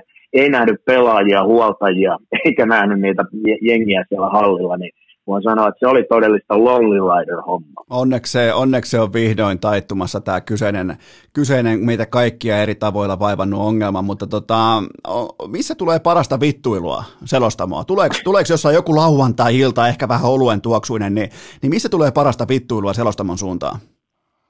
en mä tiedä, kun ei ne oikein, ei mulla ole semmoista niin kuin ihan hirveästi, että jengi tulisi niin suora, suoraan nyt ihan isommin vittuilemaan. Joo, vittuilemaan. Et, ei, ei, mulla, ei mulla myöskään sellaista niin kuin fiilistä, että jostain, jostain niin kuin, olisi semmoinen negatiivinen ilmapiiri. Et kyllä se, kyllä se niin kuin, omalta kohdalta ainakin ne esittää hyvin, että ne on niin kuin posi, posilla mukana. Et ei, ei mulla ole kyllä niin kuin, Ja, Tulee kyllä negafiiliksiä on mistään. Ja, ja siis faneillahan on sellainen niin vittuilukiintiö. Mä luulen, että ne tyhjentää sen siihen studioon aika nopeasti. Se, se, siellä on legendaarisia Lehterää, Lehterää, eikö, eikö, eikö Tapparan pitänyt mennä suoraan neljässä jatkoon, Tero? Mutta tuossa to, to, muuten hyvä pointti Esko siinä, että, että monesti esimerkiksi asiantuntijat tekee ennen kauden alkuun veikkauksia, että mistä joukkueet on, tekee rankingeja, ja, ja tota, totta kai, kun ne pitää johonkin järjestykseen laittaa jollain tuntumalla ja fiiliksellä, ja, ja sitten on kauden aikana hieno katsoa, kun sä oot lyönyt sinne vaikka Lahden pelikaasti runkosarjan jumboksi, ja se painaa top kutosessa ja sä meet sinne Lahteen, kun sä oot esittänyt tämmöisen arvion, niin totta kai sieltä tulee tämä isku välittömästi päälle, että no niin.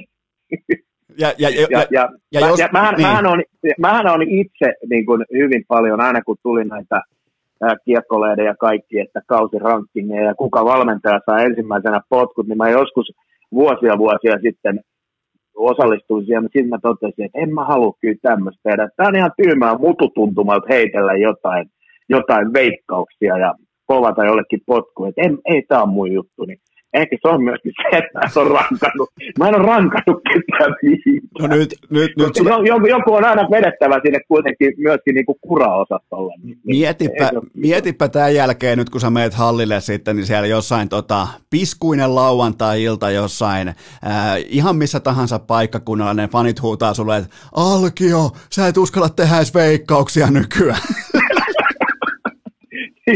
Saatana lamma. Just näin, just näin. Alkio, sä pelkäät meitä.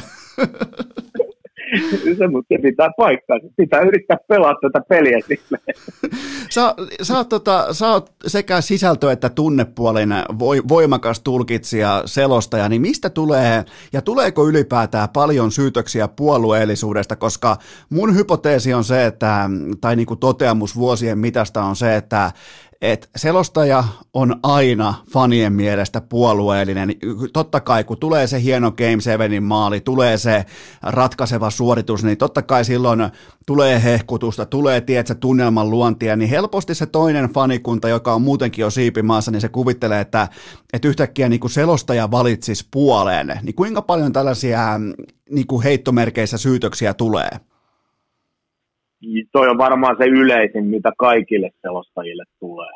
Allekirjoittanut on ollut jokaisen joukkueen fani vuosien varrella ja se on se yleisin, mitä varmaan kaikille tulee ja se, se on niinku tavallaan jännä ja mä ymmärrän se kyllä ihan hyvin. Siellä, siellä tietyt niinku fanit katsoo todella todella mustavalkoisesti omien toimintaa ja jos, jos tavallaan siinä pelivirtauksessa tulee kehuneeksi vaikka toisen joukkueen vastustajan – tähtipelaajia ja hekutettua niitä ja niiden suorituksia, niin se kuulostaa ihan karmivalta niiden korvissa, taas ne niin kuin toisten korvissa, että mitä toi nyt, niin kuin, ja semmoisia pelaajia, joita ne todennäköisesti vielä vihaa erittäin paljon, niin se kuulostaa ihan karmivalta. Ja sitten toinen on semmoinen, että kun hehkutetaan maalia, niin monesti näitä syytöksiä tulee aina silleen, että kotijoukkue, kun siellä on isompi pauhu hallissa, niin se kuulostaa, että sä hehkutat sen, sen kotijoukkueen maalia huomattavasti enemmän mutta hiljaisessa hallissa se myöskään se äänenpaino ei sitten tuommoisessa ottelussa, niin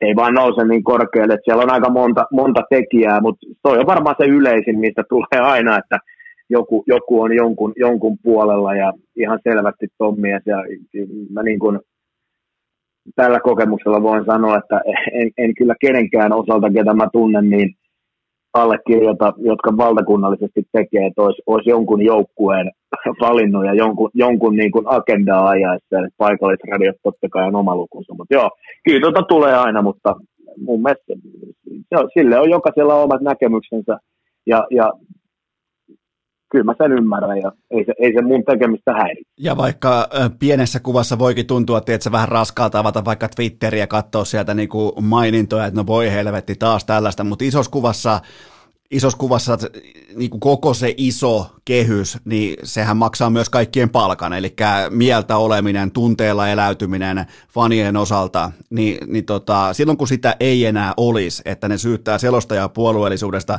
niin jotain on mennyt urheilusta rikki. Joo, se, se pitää täysin paikkansa ja nimenomaan se, että, että siellä on, jokas, jokaisella on omat syynsä kokea näin. Ja tietenkin se, että jos jollekin jää semmoinen fiilis, niin onhan se niin kuin paskamainen juttu, mutta, mutta toisaalta niin kuin, silloin kun sä itse, itse kuitenkin tiedät totuuden ja, ja teet just niin kuin, niin kuin tasapuoliseksi näet ja elät, elät sen tilanteen, tilanteen, niin ei mun ainakaan sellaiset kommentit, jos joku, joku nyt on sitä mieltä, niin ei, ei ne mun päivää saa pilalle eikä ne mun mieltä pahoita, mutta niin kuin, aina tietenkin on syytä, syytä miettiä, että onko jotain sellaisia toimia tavallaan, että onko jotain korjattavaa, niin kyllähän aina – itse tutkiskelun paikka ja itse koskettelunkin paikka on aina silloin täällä. Itse koskettelun paikka, mutta tavallaanhan tota, jääkiekkofani tai ylipäätään urheilufani, niin sehän on vähän sellainen niin kuin mieleltään kommunisti, eli jos vastustajan tähtipelaajaa kehutaan yhteensä 17 sekuntia, niin sun tähtipelaajaa pitää kehua täsmälleen se 17 sekuntia, tai muuten selostaja on puolueellinen, eli, eli siellä on sellainen jännä niin kuin sisään koodattu ajatus siitä, että kaikki menisi aina tasan.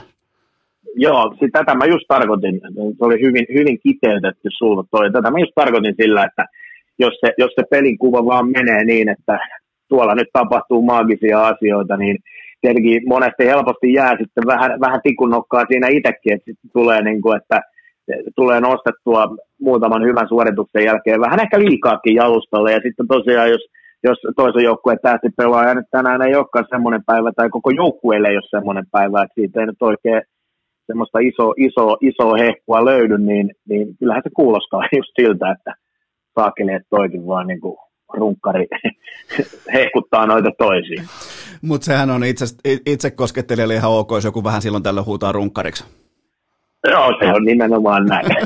Okei, alkavaa liikakauteen myös sen verran, että kerro vähän kuuntelijoille, meille faneille, että mikä on yhden matsin valmisteluprosessi. Totta kai on se jälleen kerran se iso kehys, mitä valmistellaan enemmän tai vähemmän koko ajan alkaen jostain kesästä, mutta jos mennään sinne niin kuin yksittäisen ottelutapahtuman pariin, niin mitä kaikkea se Jani Alkiolla sisältää?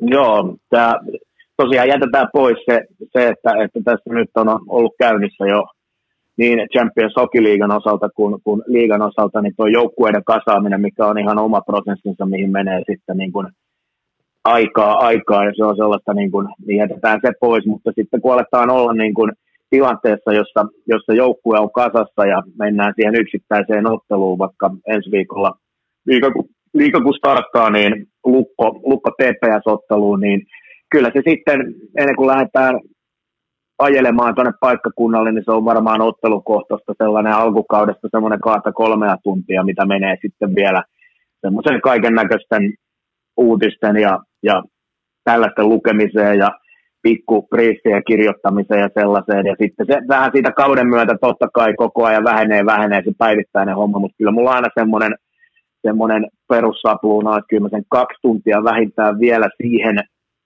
näpertelyyn pelipäivänä varaan helposti. Et se, sitäkin on vähän vaikea suhteuttaa, koska sit seuraa hyvin paljon koko ajan. Että sehän on niin kuin koko ajan vähän töissä. Niin. Että aina kun tulee jotain mielenkiintoista, niin, niin sä luet ja kuuntelet.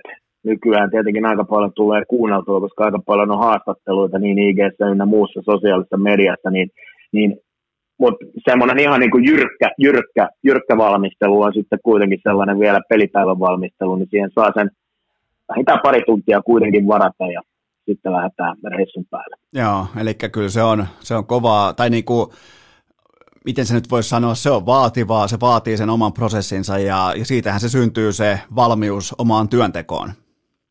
Joo, siitä se nimenomaan on ja sitten kaikki ne just niin kuin puhuin nämä esivalmistelut, että siinä vaiheessa kun aletaan jyskyttelemään noita joukkueita kasaan ja ruvetaan sieltä reppiin, niin ne päivät on sitten ne on aika kovia. Ja tällaisia niin valmistelukeissejä on hyvin paljon erilaisia, että nyt kun oli tuossa kevään MM-kisoissa, MM-kisoissa mukana myöskin ja, ja siellä tuli niin kuin tiiviiseen tahtiin, että oli aika, aika lyhyt valmistautumisaika liigan jäljiltä ja kun MM-kisajoukkueet oli kasassa, niin valmistelu oli kyllä semmoista niin kuin todella intensiivistä, että yöunat oli vähistä ja pelejä tuli kuitenkin 13 päivään 16 ja siellä oli, oliko siellä 13 eri joukkuetta, niin se oli tota, voin sanoa, että se oli, se oli tähän asti sen selostusuran niin kuin valmisteluiltaan niin kuin kovin rypistä. Okei, eli sen jälkeen mentiin jallusalkulle. No sanotaan, että kun ne kisat oli omalta, omalta osalta siinä puolivälierissä taputeltu sitten, sitten tota onnellisesti. Niin kyllä mä sanoin, että sen jälkeen tosiaan rehellisesti mentiin kyllä jallusalkuun. Sisälsikö se ilta yhtään pellolla alasti juoksua? Mä selasin sun Twitteriä tuossa, mä hain sieltä knoppeja tota, liittyen viime aikojen tapahtumiin, niin, niin yhtäkkiä vaan mä niinku, on ihan täydessä niinku viattomuuden tilassa ja hyvin aikein siellä. Yhtäkkiä mun naaman edessä on Jani Alkion juokseva perse, ihan siis täysin alasti, niin voitko, voitko selittää ja voitko nyt ensinnäkin pyytää anteeksi mun illan, niinku, miten ton voisi jopa sanoa, Asi- a- a- niin, niin selitä nyt jotenkin tämä. Anteeksi, Esko. Ehti, tehtiin silleen tyhmästi, että... Joo, se tota, muista, kaverin mökillä tehtiin silleen tyhmästi, että saatiin sellainen idea, että olisi hienon näköinen kuva, jos niin kuin tuommoiselle suomalaiselle pellolle ottaa semmoisen auringonpaisteeseen hieno, hienon taka, takavideon ja, ja siinä kolme, kolme miestä lähtee alasti juoksemaan. Se tuntuu hyvältä idealta. Siinä ja laittaa, laittaa vielä se klamydia-biisi taustalle soimaan. Tää, tota, täytyy, täytyy sanoa tälleen niin kuin, Anteeksi. Täytyy sanoa tälleen niin kuin, anteeksi, anteeksi pyytö hyväksytty. Täytyy tota, sano, sanoa tämän niin kuin kuluttajaputken toisessa päässä, että, että tota, idea mm, ei välttämättä nyt tälleen kertaa, mutta mä lupaan katsoa sen niin monta kertaa, että se muuttuu mulla arjeksi. Joten, tota, joten että se ei niinku enää se Jani Alkion alaston perse hyökkää sieltä samalla tavalla. Joo, se tota, kaiken näköistä sitä kaivetaan, kaivetaan esiin, mutta toisaalta onhan se tyhmää sinne sosiaaliseen mediaan laittaa, mutta sitten kun et taas toisaalta tuommoista jää hirveätä tota, niin kuin itsekritiikkiä, niin aina välillä saattaa tulla. Ja, ja mun mielestä niin kuin,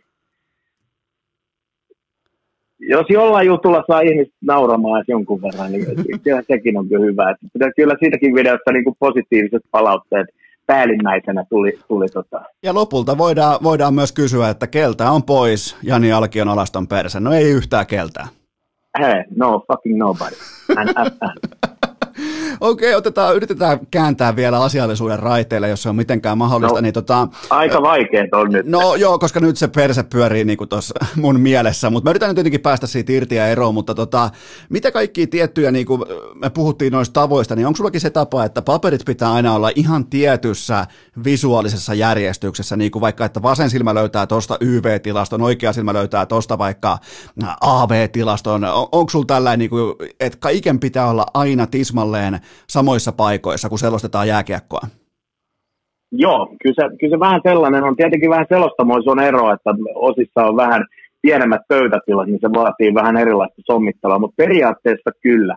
Se on just niin, että, että ne paperit on just saman tien sä tiedät, minne sun pitää katsoa hakea, kun siellä on aika paljon paperia ja faktaa, niin se, että saman tien kun sä tiedät, mistä sun pitää puhua, niin sä tiedät, minne sä sen katseen siinä pöydässä lasket ja osaat hakea sen. Ja plus sitten tietenkin näitä legendaarisia värimarkkereita, alleviivauskyniä eri värejä, niin tota, niitä tulee käytettyä myöskin aika paljon siellä, että pystyy vähän poittamaan erilaisia asioita sieltä, sieltä tietomäärästä, niin kyllä siinä, siihen on tullut semmoinen aika harjaantunut, harjaantunut ö, sommittelu, mihin sä ne paperit laitat, että löydät sitten saman tien sen, mitä sä oot, et, ettei tarvi lähteä sieltä läräilemään papereita ja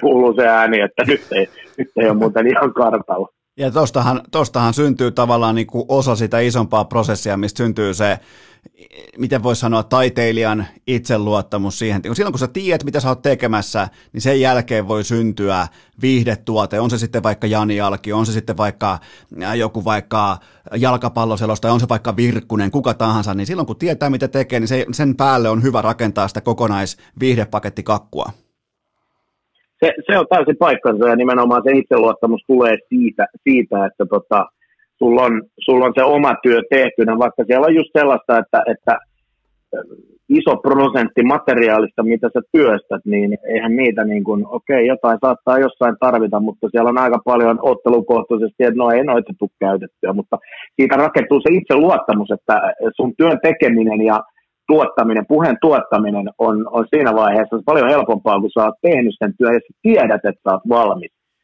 Ja tuossa kun mainitsit Virkkusen, niin on pakko sanoa, että, että tämmöisiä niin selostuskämejä, kun no tietenkin Virkkusesta on jonkun verran näitä, mutta se on aina viidettä, kun muutamia otteluita tuolla Pasilassa myöskin Pöllölaaksossa käy selostamassa nyt tällä hetkellä muun muassa noita Champions Hockey Leaguean suomalaisjoukkueiden vierasotteluita tehdään Pöllölaaksossa aina, niin se on, se on aina viihdyttävää, kun sä huomaat, että täällä on fudiskierros käynnissä ja sä näet, että Virkkunen on jossain kopissa vetämässä, niin se on kyllä myös eläimellistä eläytymistä, se on fyysistä hommaa. Ja sitten kun se kaveri yleensä selostaa fudista samaan aikaan, näkee siitä ulkopuolelta kopin ikkunassa, että moikkaamassa, kun se innostuu vielä enemmän ja lähettelee lentosuukkoja sieltä samalla aikaisesti, kun se tulkitsee, niin voi sanoa, että siinä on kyllä myöskin niin kuin erinomainen tunteiden tulkki ja mies, joka tosiaan niin kuin, vetää kyllä niin kuin täyden, täyden shown selostuksen ohella siellä kopissa. Ja on, se on ja on muuten vielä ihmisenä erittäin potentiaalinen alasti pellolla juoksija. Hei, mä sanon, että menee sitten meikäläiseen potenssiin 50. Mä, oon ihan, mä voin sanoa, että mä, mä oon tuossa Virkkuseen niin kuin ihan pikkutekijä. se on kyllä, niitä on, on, vain, y, hei, on vain yksi Virkkunen. Oh, ja, ja se on ehkä ihan hyvä, että Virkkunen ei ole esimerkiksi Instagramissa.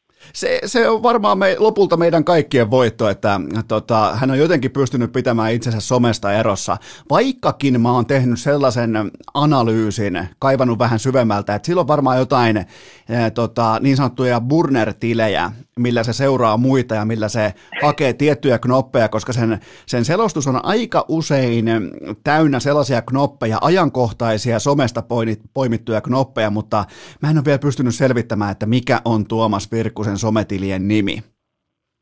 Toi olisi muuten urheilukästi historian kaikkien aikojen paljastus, jos äijä pystyisi kaivamaan, että mikä on Virkkusen alter ego somet. se on, toi, toi, mä voin sanoa, että sitten räjäytetty Se on joku äh, Padelboy Tampere. Padelboy Tampere. Tätä, nythän täällä... Mä menen, mä menen samat. Löytyykö tuommoinen nimimerkki?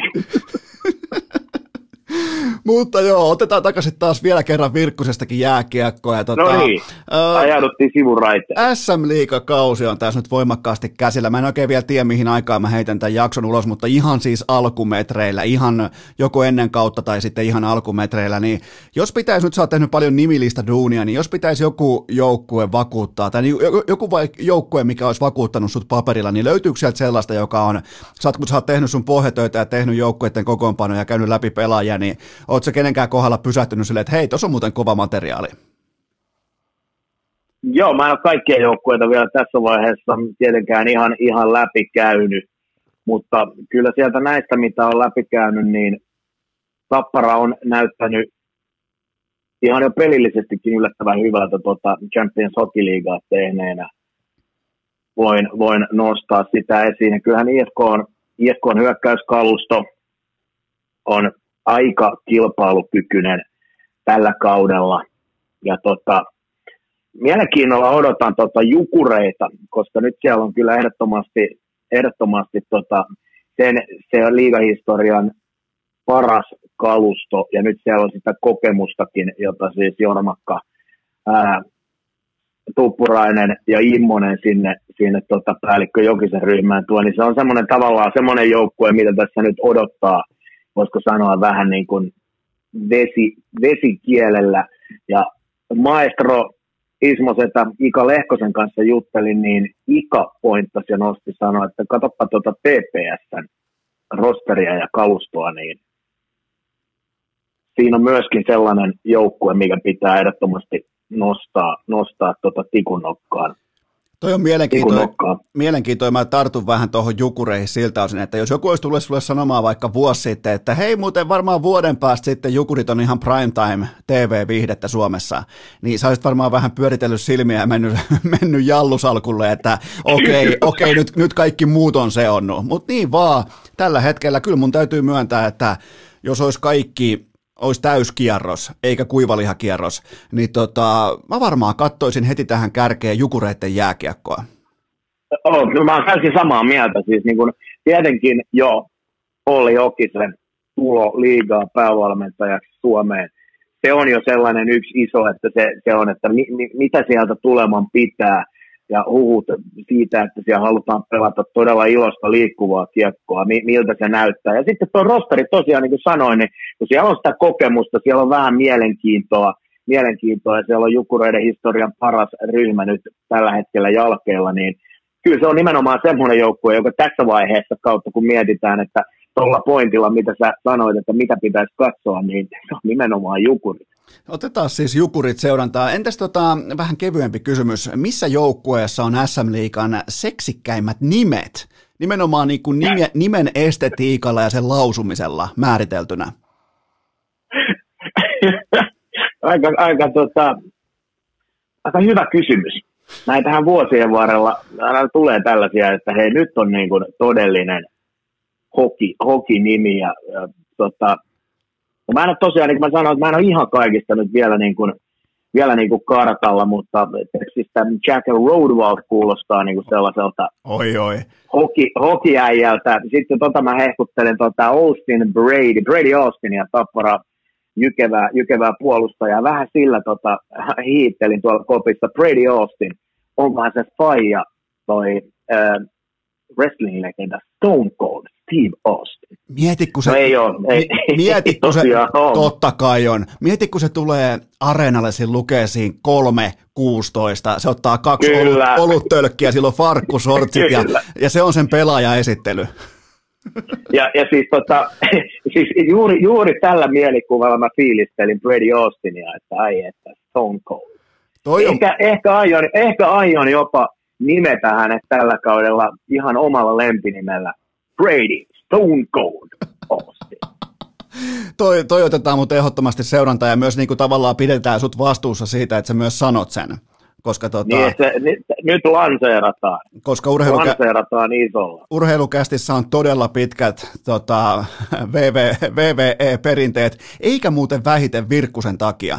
Me puhutaan aina, kun Virkkunen on vieraana, niin me puhutaan sellainen hyvä vartti Rick Flairista ja Stone Cold Steve Austinista ja Undertakerista se, se, sekin kuuluu vähän tähän, tähän meidän, meidän tota, ikäluokan hommiin, että, että siihen, siihen vaiheeseen. Nythän taas niin kuin ilokseni olen huomannut, että kanavilta paukkuu SmackDownia taas tulemaan, mutta jotenkin itse, itse on kyllä vähän vanha koulu kuin äijä tuossa, että siellä on nimenomaan just tämä, tämä sukupolvi, niin on, on myöskin omalta osalta Tähän muuten täytyy nostaa yksi jääkiekkonimi, joka on myöskin tota, kyseisen VVEn iso mies ja tuntija, Elmo Aittola. Ai jaa, okei. Okay. Ulkomailla. Elmo, Elmo Boy on myöskin tota VVE-miehiä, nimenomaan vanhaa koulukuntaa. Herra Jumala, no toi tavallaan ei tule yllätyksenä, koska siinä on muutenkin sellaista niinku, siinä on tota, sellaista VV, VVE-särmää siinä ukossa. Niin, niin toi Kyllä, on, nimenomaan. Toi on hyvä tietää, että täytyy joskus kutsua Elmo vieraaksi, mutta tota, mä koitan yhtä asiallista kysymystä vielä tähän loppuun. Niin... Hei, mä, pakko sanoa vielä tuohon nimikysymykseen niin. yksi joka, joka totta kai nyt tuli mieleen, kun HPK sai, sai paluumuuttajia takaisin. Antti Pilström, koska lempinimi. Joka, jonka muuten jokerit, downplayers, nössöjokerit sanoi, että kiitos kaikista vuosista, Bill. E, e, mä, oon, mä, mä, Ei. Mä, oon, mä, oon, kuule, mä oon Pillun kanssa samaa ikäluokkaa, me ollaan oltu samaan aikaan armeijassa. Mä en ole koskaan kuullut, että kukaan sanoo sitä lempinimellä Bill. Joo, okei, toi oli kyllä. Nyt jos, nyt jos sulla olisi mikserissä ne legendaariset efektinapit, niin löytyisi buu, buu-efekti.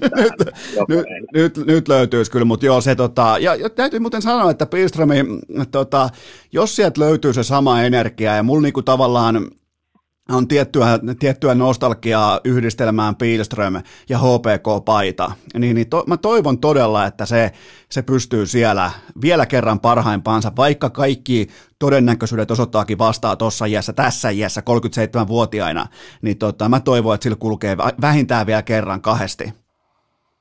Mä, mä oon ihan samaa mieltä. Kyllä mä aina tuommoisia paluumuuttajia ja konkareita, niin odotan, odotan kyllä aina innolla, että mi, mitä sieltä tulee, mutta Esko, kuka on pistepörssin kakkonen Petri Kontiolan jälkeen? Aa, kukahan siellä tänä vuonna? Olisi, on kyllä jotenkin se kärki itsessään perustuu hyvin monasti siihen, että, että miten tota hankinnat osuu, koska nyt varsinkin on päästy iskemään sellaiseen markkinaan, mikä on kärsinyt koronakriisistä, niin siellä voi löytää Kyllä. aika maltillisella hintalapulla voi löytää todella hyviä pelaajia, joten tota, mä, en, mä en pysty konnan taakse heittämään nyt mitään nimeä, mutta onhan siellä, mä, mutta mä uskon kuitenkin näin, että se tulee olemaan joku sellainen nimi, mitä välttämättä ei perata ihan hirveästi ennen kauden alkua. Joo, mutta toihan on nimenomaan myös sellainen kolikon heittojutu, kun kysytään, ketkä, ketkä tulee olemaan pistepörssin kärki, niin voisi sanoa, että niin kuin todennäköisesti siitä nipusta, mikä heittää, niin ei siellä ole yksikään. Niin, se on, se on just näin ja se kertoo siitä, että kuinka, kuinka merkittävää on osua. Siinä on vähän niin kuin lottopalloefektiä siinä markkinassa, varsinkin koronan jälkeen, koronan vaiheilla, koronan loppuvaiheilla, että miten ne osuu ne palikat kohdalle. Ja mulla on sellainen tuntuma nyt, kun mä oon katsonut eh, pelaajaliikennettä ja näin poispäin, mulla on sellainen tuntuma, että ainakin 2-3 pelaajaa osuu ihan täysin nappiin, sellaisia, kenestä ei puhuta vielä mitään ennen, sanotaanko vaikka eh, Karjala-turnausta joo, se, se, on mun mielestä parasta siinä nimenomaan, että, että nähdä niitä, että hetkinen, nyt on, nyt on löytynyt niin kuin, nyt on löytynyt taas joku, niin kuin, että tulee täysin niin kuin, tavallaan puskista, että sä et ole ajatellut, että helvetti, toi pelaa muuta nyt niin kuin, ihan pommikautta. Just näin, just näin. Mutta mulla on yksi osittain asiallinen kysymys, ja se on se, että ö, onko koskaan... Rastiseinä. Joo, laitetaan rastiseinä. Eskolla on, asia...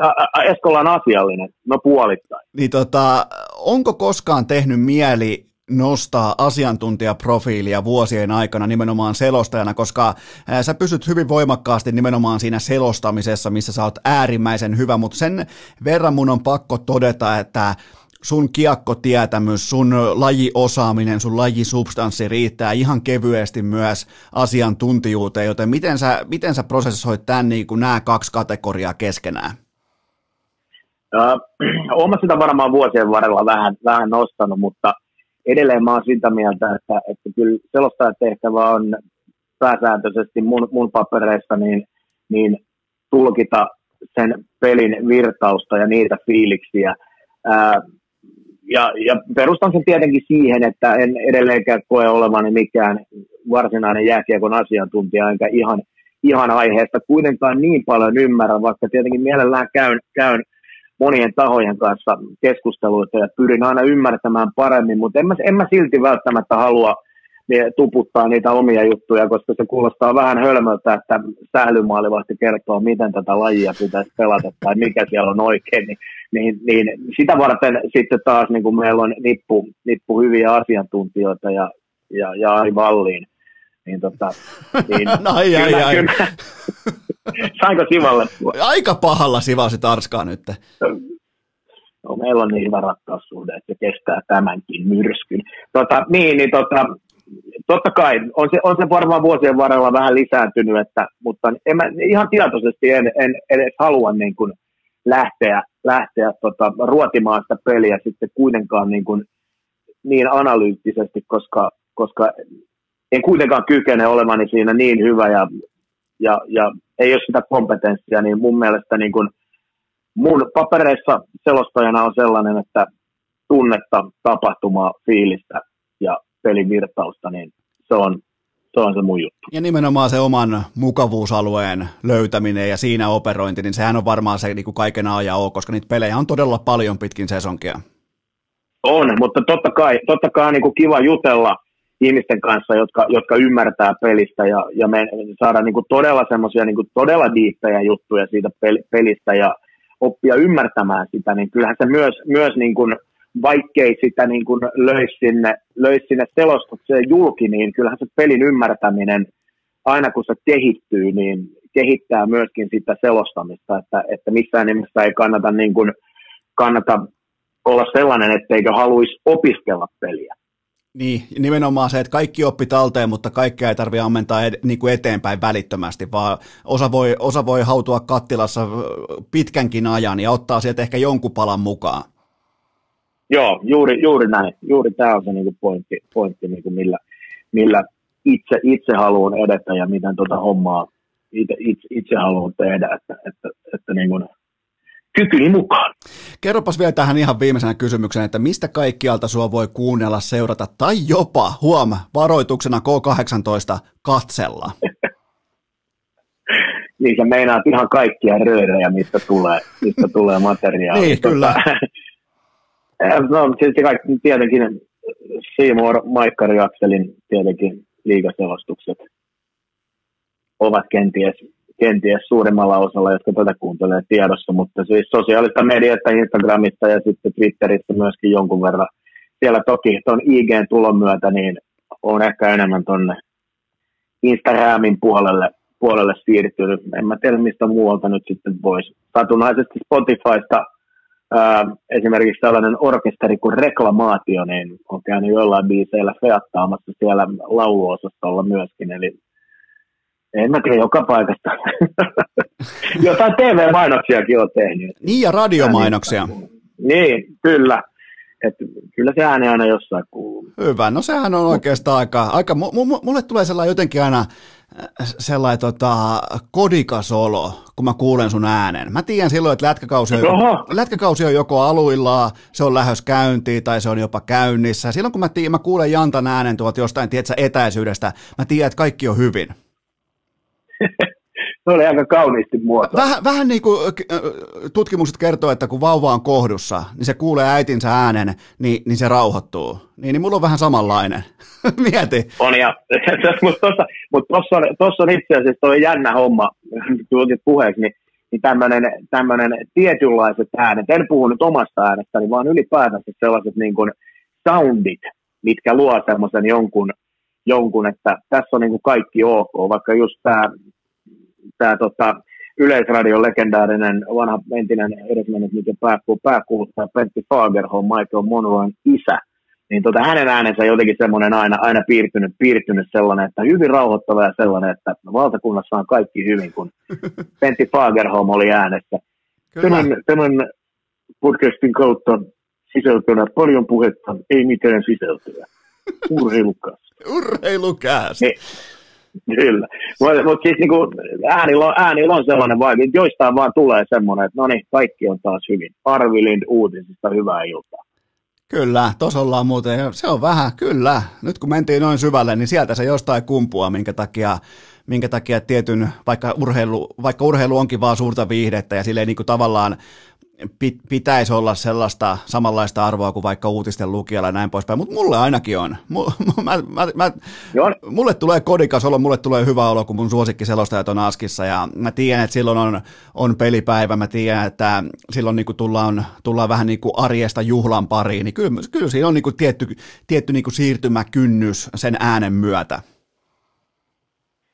Tuo on tietenkin niin kuin näin itse työtä tekevänä, niin toi on helposti hieno kuulla, että siitä tulee semmoinen fiilis, että toivottavasti se niin kuin tulee usealle jääkiekoseuraajalle, jos esimerkiksi itse avaa sanaisen arkkusa, että siitä tulee semmoinen, semmoinen, semmoinen ai saakeli, tänään on kiekkopäivä, tänään pelataan. Se on just näin, mutta tota, ihan viimeinen, viimeinen, viimeinen kysymys on totta kai se, että mitä tapahtui Akametsän selostuskopissa? Et voinut olla palaamatta. En tuolla. voinut, en vaan mitenkään voinut. Et mä kokeilin, kun nyt Ota. saat, saat kato hyvässä Ota. moodissa ja saat niinku, saat, saat sulla, sulla on flow päällä, niin tota, mä kokeilin heittää tuollaisen ansan. Esko, otapa joku toinen. Okei, okay. mutta hei, me ollaan maalissa. Me ollaan, Ollaanko maalissa? Me ollaan, me, ollaan juo, me ollaan juostu alasti pellolla, meillä on ollut tota, jallusalkku, meillä on, me, meillä on paketti kasassa, meillä on, meillä on, meillä on, meillä on täysvalmius pitkään kauteen hei, tämä oli ehkä paras startti koskaan mihinkään kauteen. Tämä oli paras, niin kun... tämä oli paras startti mihinkään koskaan.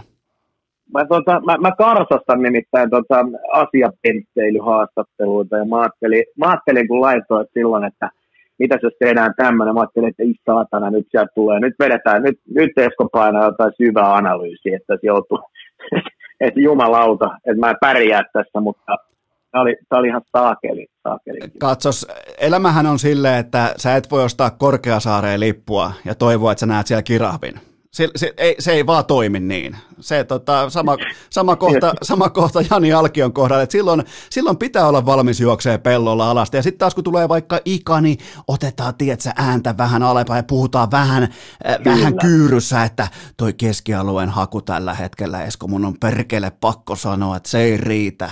Niin, niin se on taas sitten eri maailma ja kaikille löytyy tavallaan niin kuin oma, oma ponnahduslautansa tästä uimahallista. Joo, ja se, se on nimenomaan, tällä rahalla sai nyt tämän. Tällä rahalla sai tämmöisen, mutta kiitoksia paljon Jani, Jani Alkio, tämä oli suuri kunnia. Tota, on, Onko vielä faneille jotain loppusanoja? Ei muuta kuin toivottavasti ollaan tähitellen tämä ikävä covid voitettu ja jengi pääsee halleelle ja ehdottomasti tulkaa, tulkaa Sankon joukkoon sitten fanittamaan omia joukkueitanne. Toki kuunnelkaa myös Seymour laadukasta liigalätkää, mutta tulkaa halleelle ja kun näette siellä, niin tulkaa nykimään hiasta, tulkaa jutulle, tulkaa värittelemään. Tehdään taas kaikkien aikojen kausi. Se on legendaarinen slogani. Aina, joka kerta on kaikkien aikojen kausi. Tai mitä jos kaikkien te... aikojen MM-kisat. Tai mitä jos se olisikin vaan mestariteos? Niin, tehdään tästäkin kaudesta mestariteos. Hyvä. Tossa se on. Kiitoksia Jani Alkio. Kiitos Esko. Urheilukää! Mikäli tämä jakso ei ollutkaan odotuksiin nähden täysi fiasko, niin suosittele kästiä yhdelle ystävällesi. Ai ettien, että kyllä se on aina jotenkin kivaa, kun puhuu vanhan kaverin kanssa, ketä on kenties nähnyt vaan jäähallilla tai jossain äh, yöelämässä bubissa, karaokepaarissa tai näin poispäin, niin kyllähän Jani Jantta Alkio, niin toi aito. Saataispa, otetaan tavoitteeksi me muut, otetaan tavoitteeksi, katsotaan jantaa ainakin yhdestä kulmasta ylöspäin, ja se on tietty aitous. Se on, se on niinku tietty äh, rehtiys itseään kohtaan kaikissa tilanteissa, joten tota, mun mielestä siinä on paljonkin niinku esikuva, esikuvatyyppistä käyttäytymistä, ja näin poispäin. Joten otetaan siitä oppi talteen. Ja toinen oppi, mikä on mun mielestä tärkeä ottaa talteen tuosta vierailusta, on se, että vaikka siellä olisi se niin sanottu kuivalihamatsi tai se joku sysipaska jossain huonossa kelissä, vähän katsojia, ei tunnelmaa, sonni ei haise, niin silti se ajatusmalli siitä, että kun mä oon täällä selostamossa, niin siellä on ne muutamat fanit siellä kotisohvalla, jolle tämä on se päivän juttu, niillä on, niillä on voinut olla vaikka helvetin vaikea päivä töissä tai, tai vielä pahempaa vaikka reissu sairaalaa tai lapsi ollut kipeänä tai jotain, niin, niin se voi olla se kaikista tärkein juttu ja se Jantan niin kuin mindsetti siihen, että miten silläkin hetkellä koitetaan puristaa itsestään ammattiylpeydellä aina se paras irti, niin siinäkin on mun mielestä opittavaa. On sun duuni sitten mikä tahansa. Niin tota, hieno mies, tyylikäs mies ja tota, ehdottomasti, ehdottomasti kaikkien kunniasanojen ja palkintojen arvoinen sekä persona että selostaja ennen kaikkea alaston ihminen, joten tota, kiitokset tästä vielä Jani Alkiolle. Se oli sellainen viikon startti ja vaikka lupasin teille, että en mainitse enää Kimmo Timosen tietokoneen näyttöä, niin mun on pakko vielä, pakko vielä kerran mainita Kimmo Timosen tietokoneen mähläinen näyttö. Se on, se on muuten vähän samanlainen kuin aikoinaan Kanal Plusalta tuli puoli kahdelta lukien, puoli kahdelta alkaen pornoa, niin, niin, tota, niin tuli vastaväreillä. Niin jos Kimmo Timosen tietokoneelta katsoisi pornoa, se varmaan näyttäisi aika lailla samalta, kun siinä on niin paljon kaikkea niin kuin lihapiirakkaa ja kalakukkoa siinä näytöllä.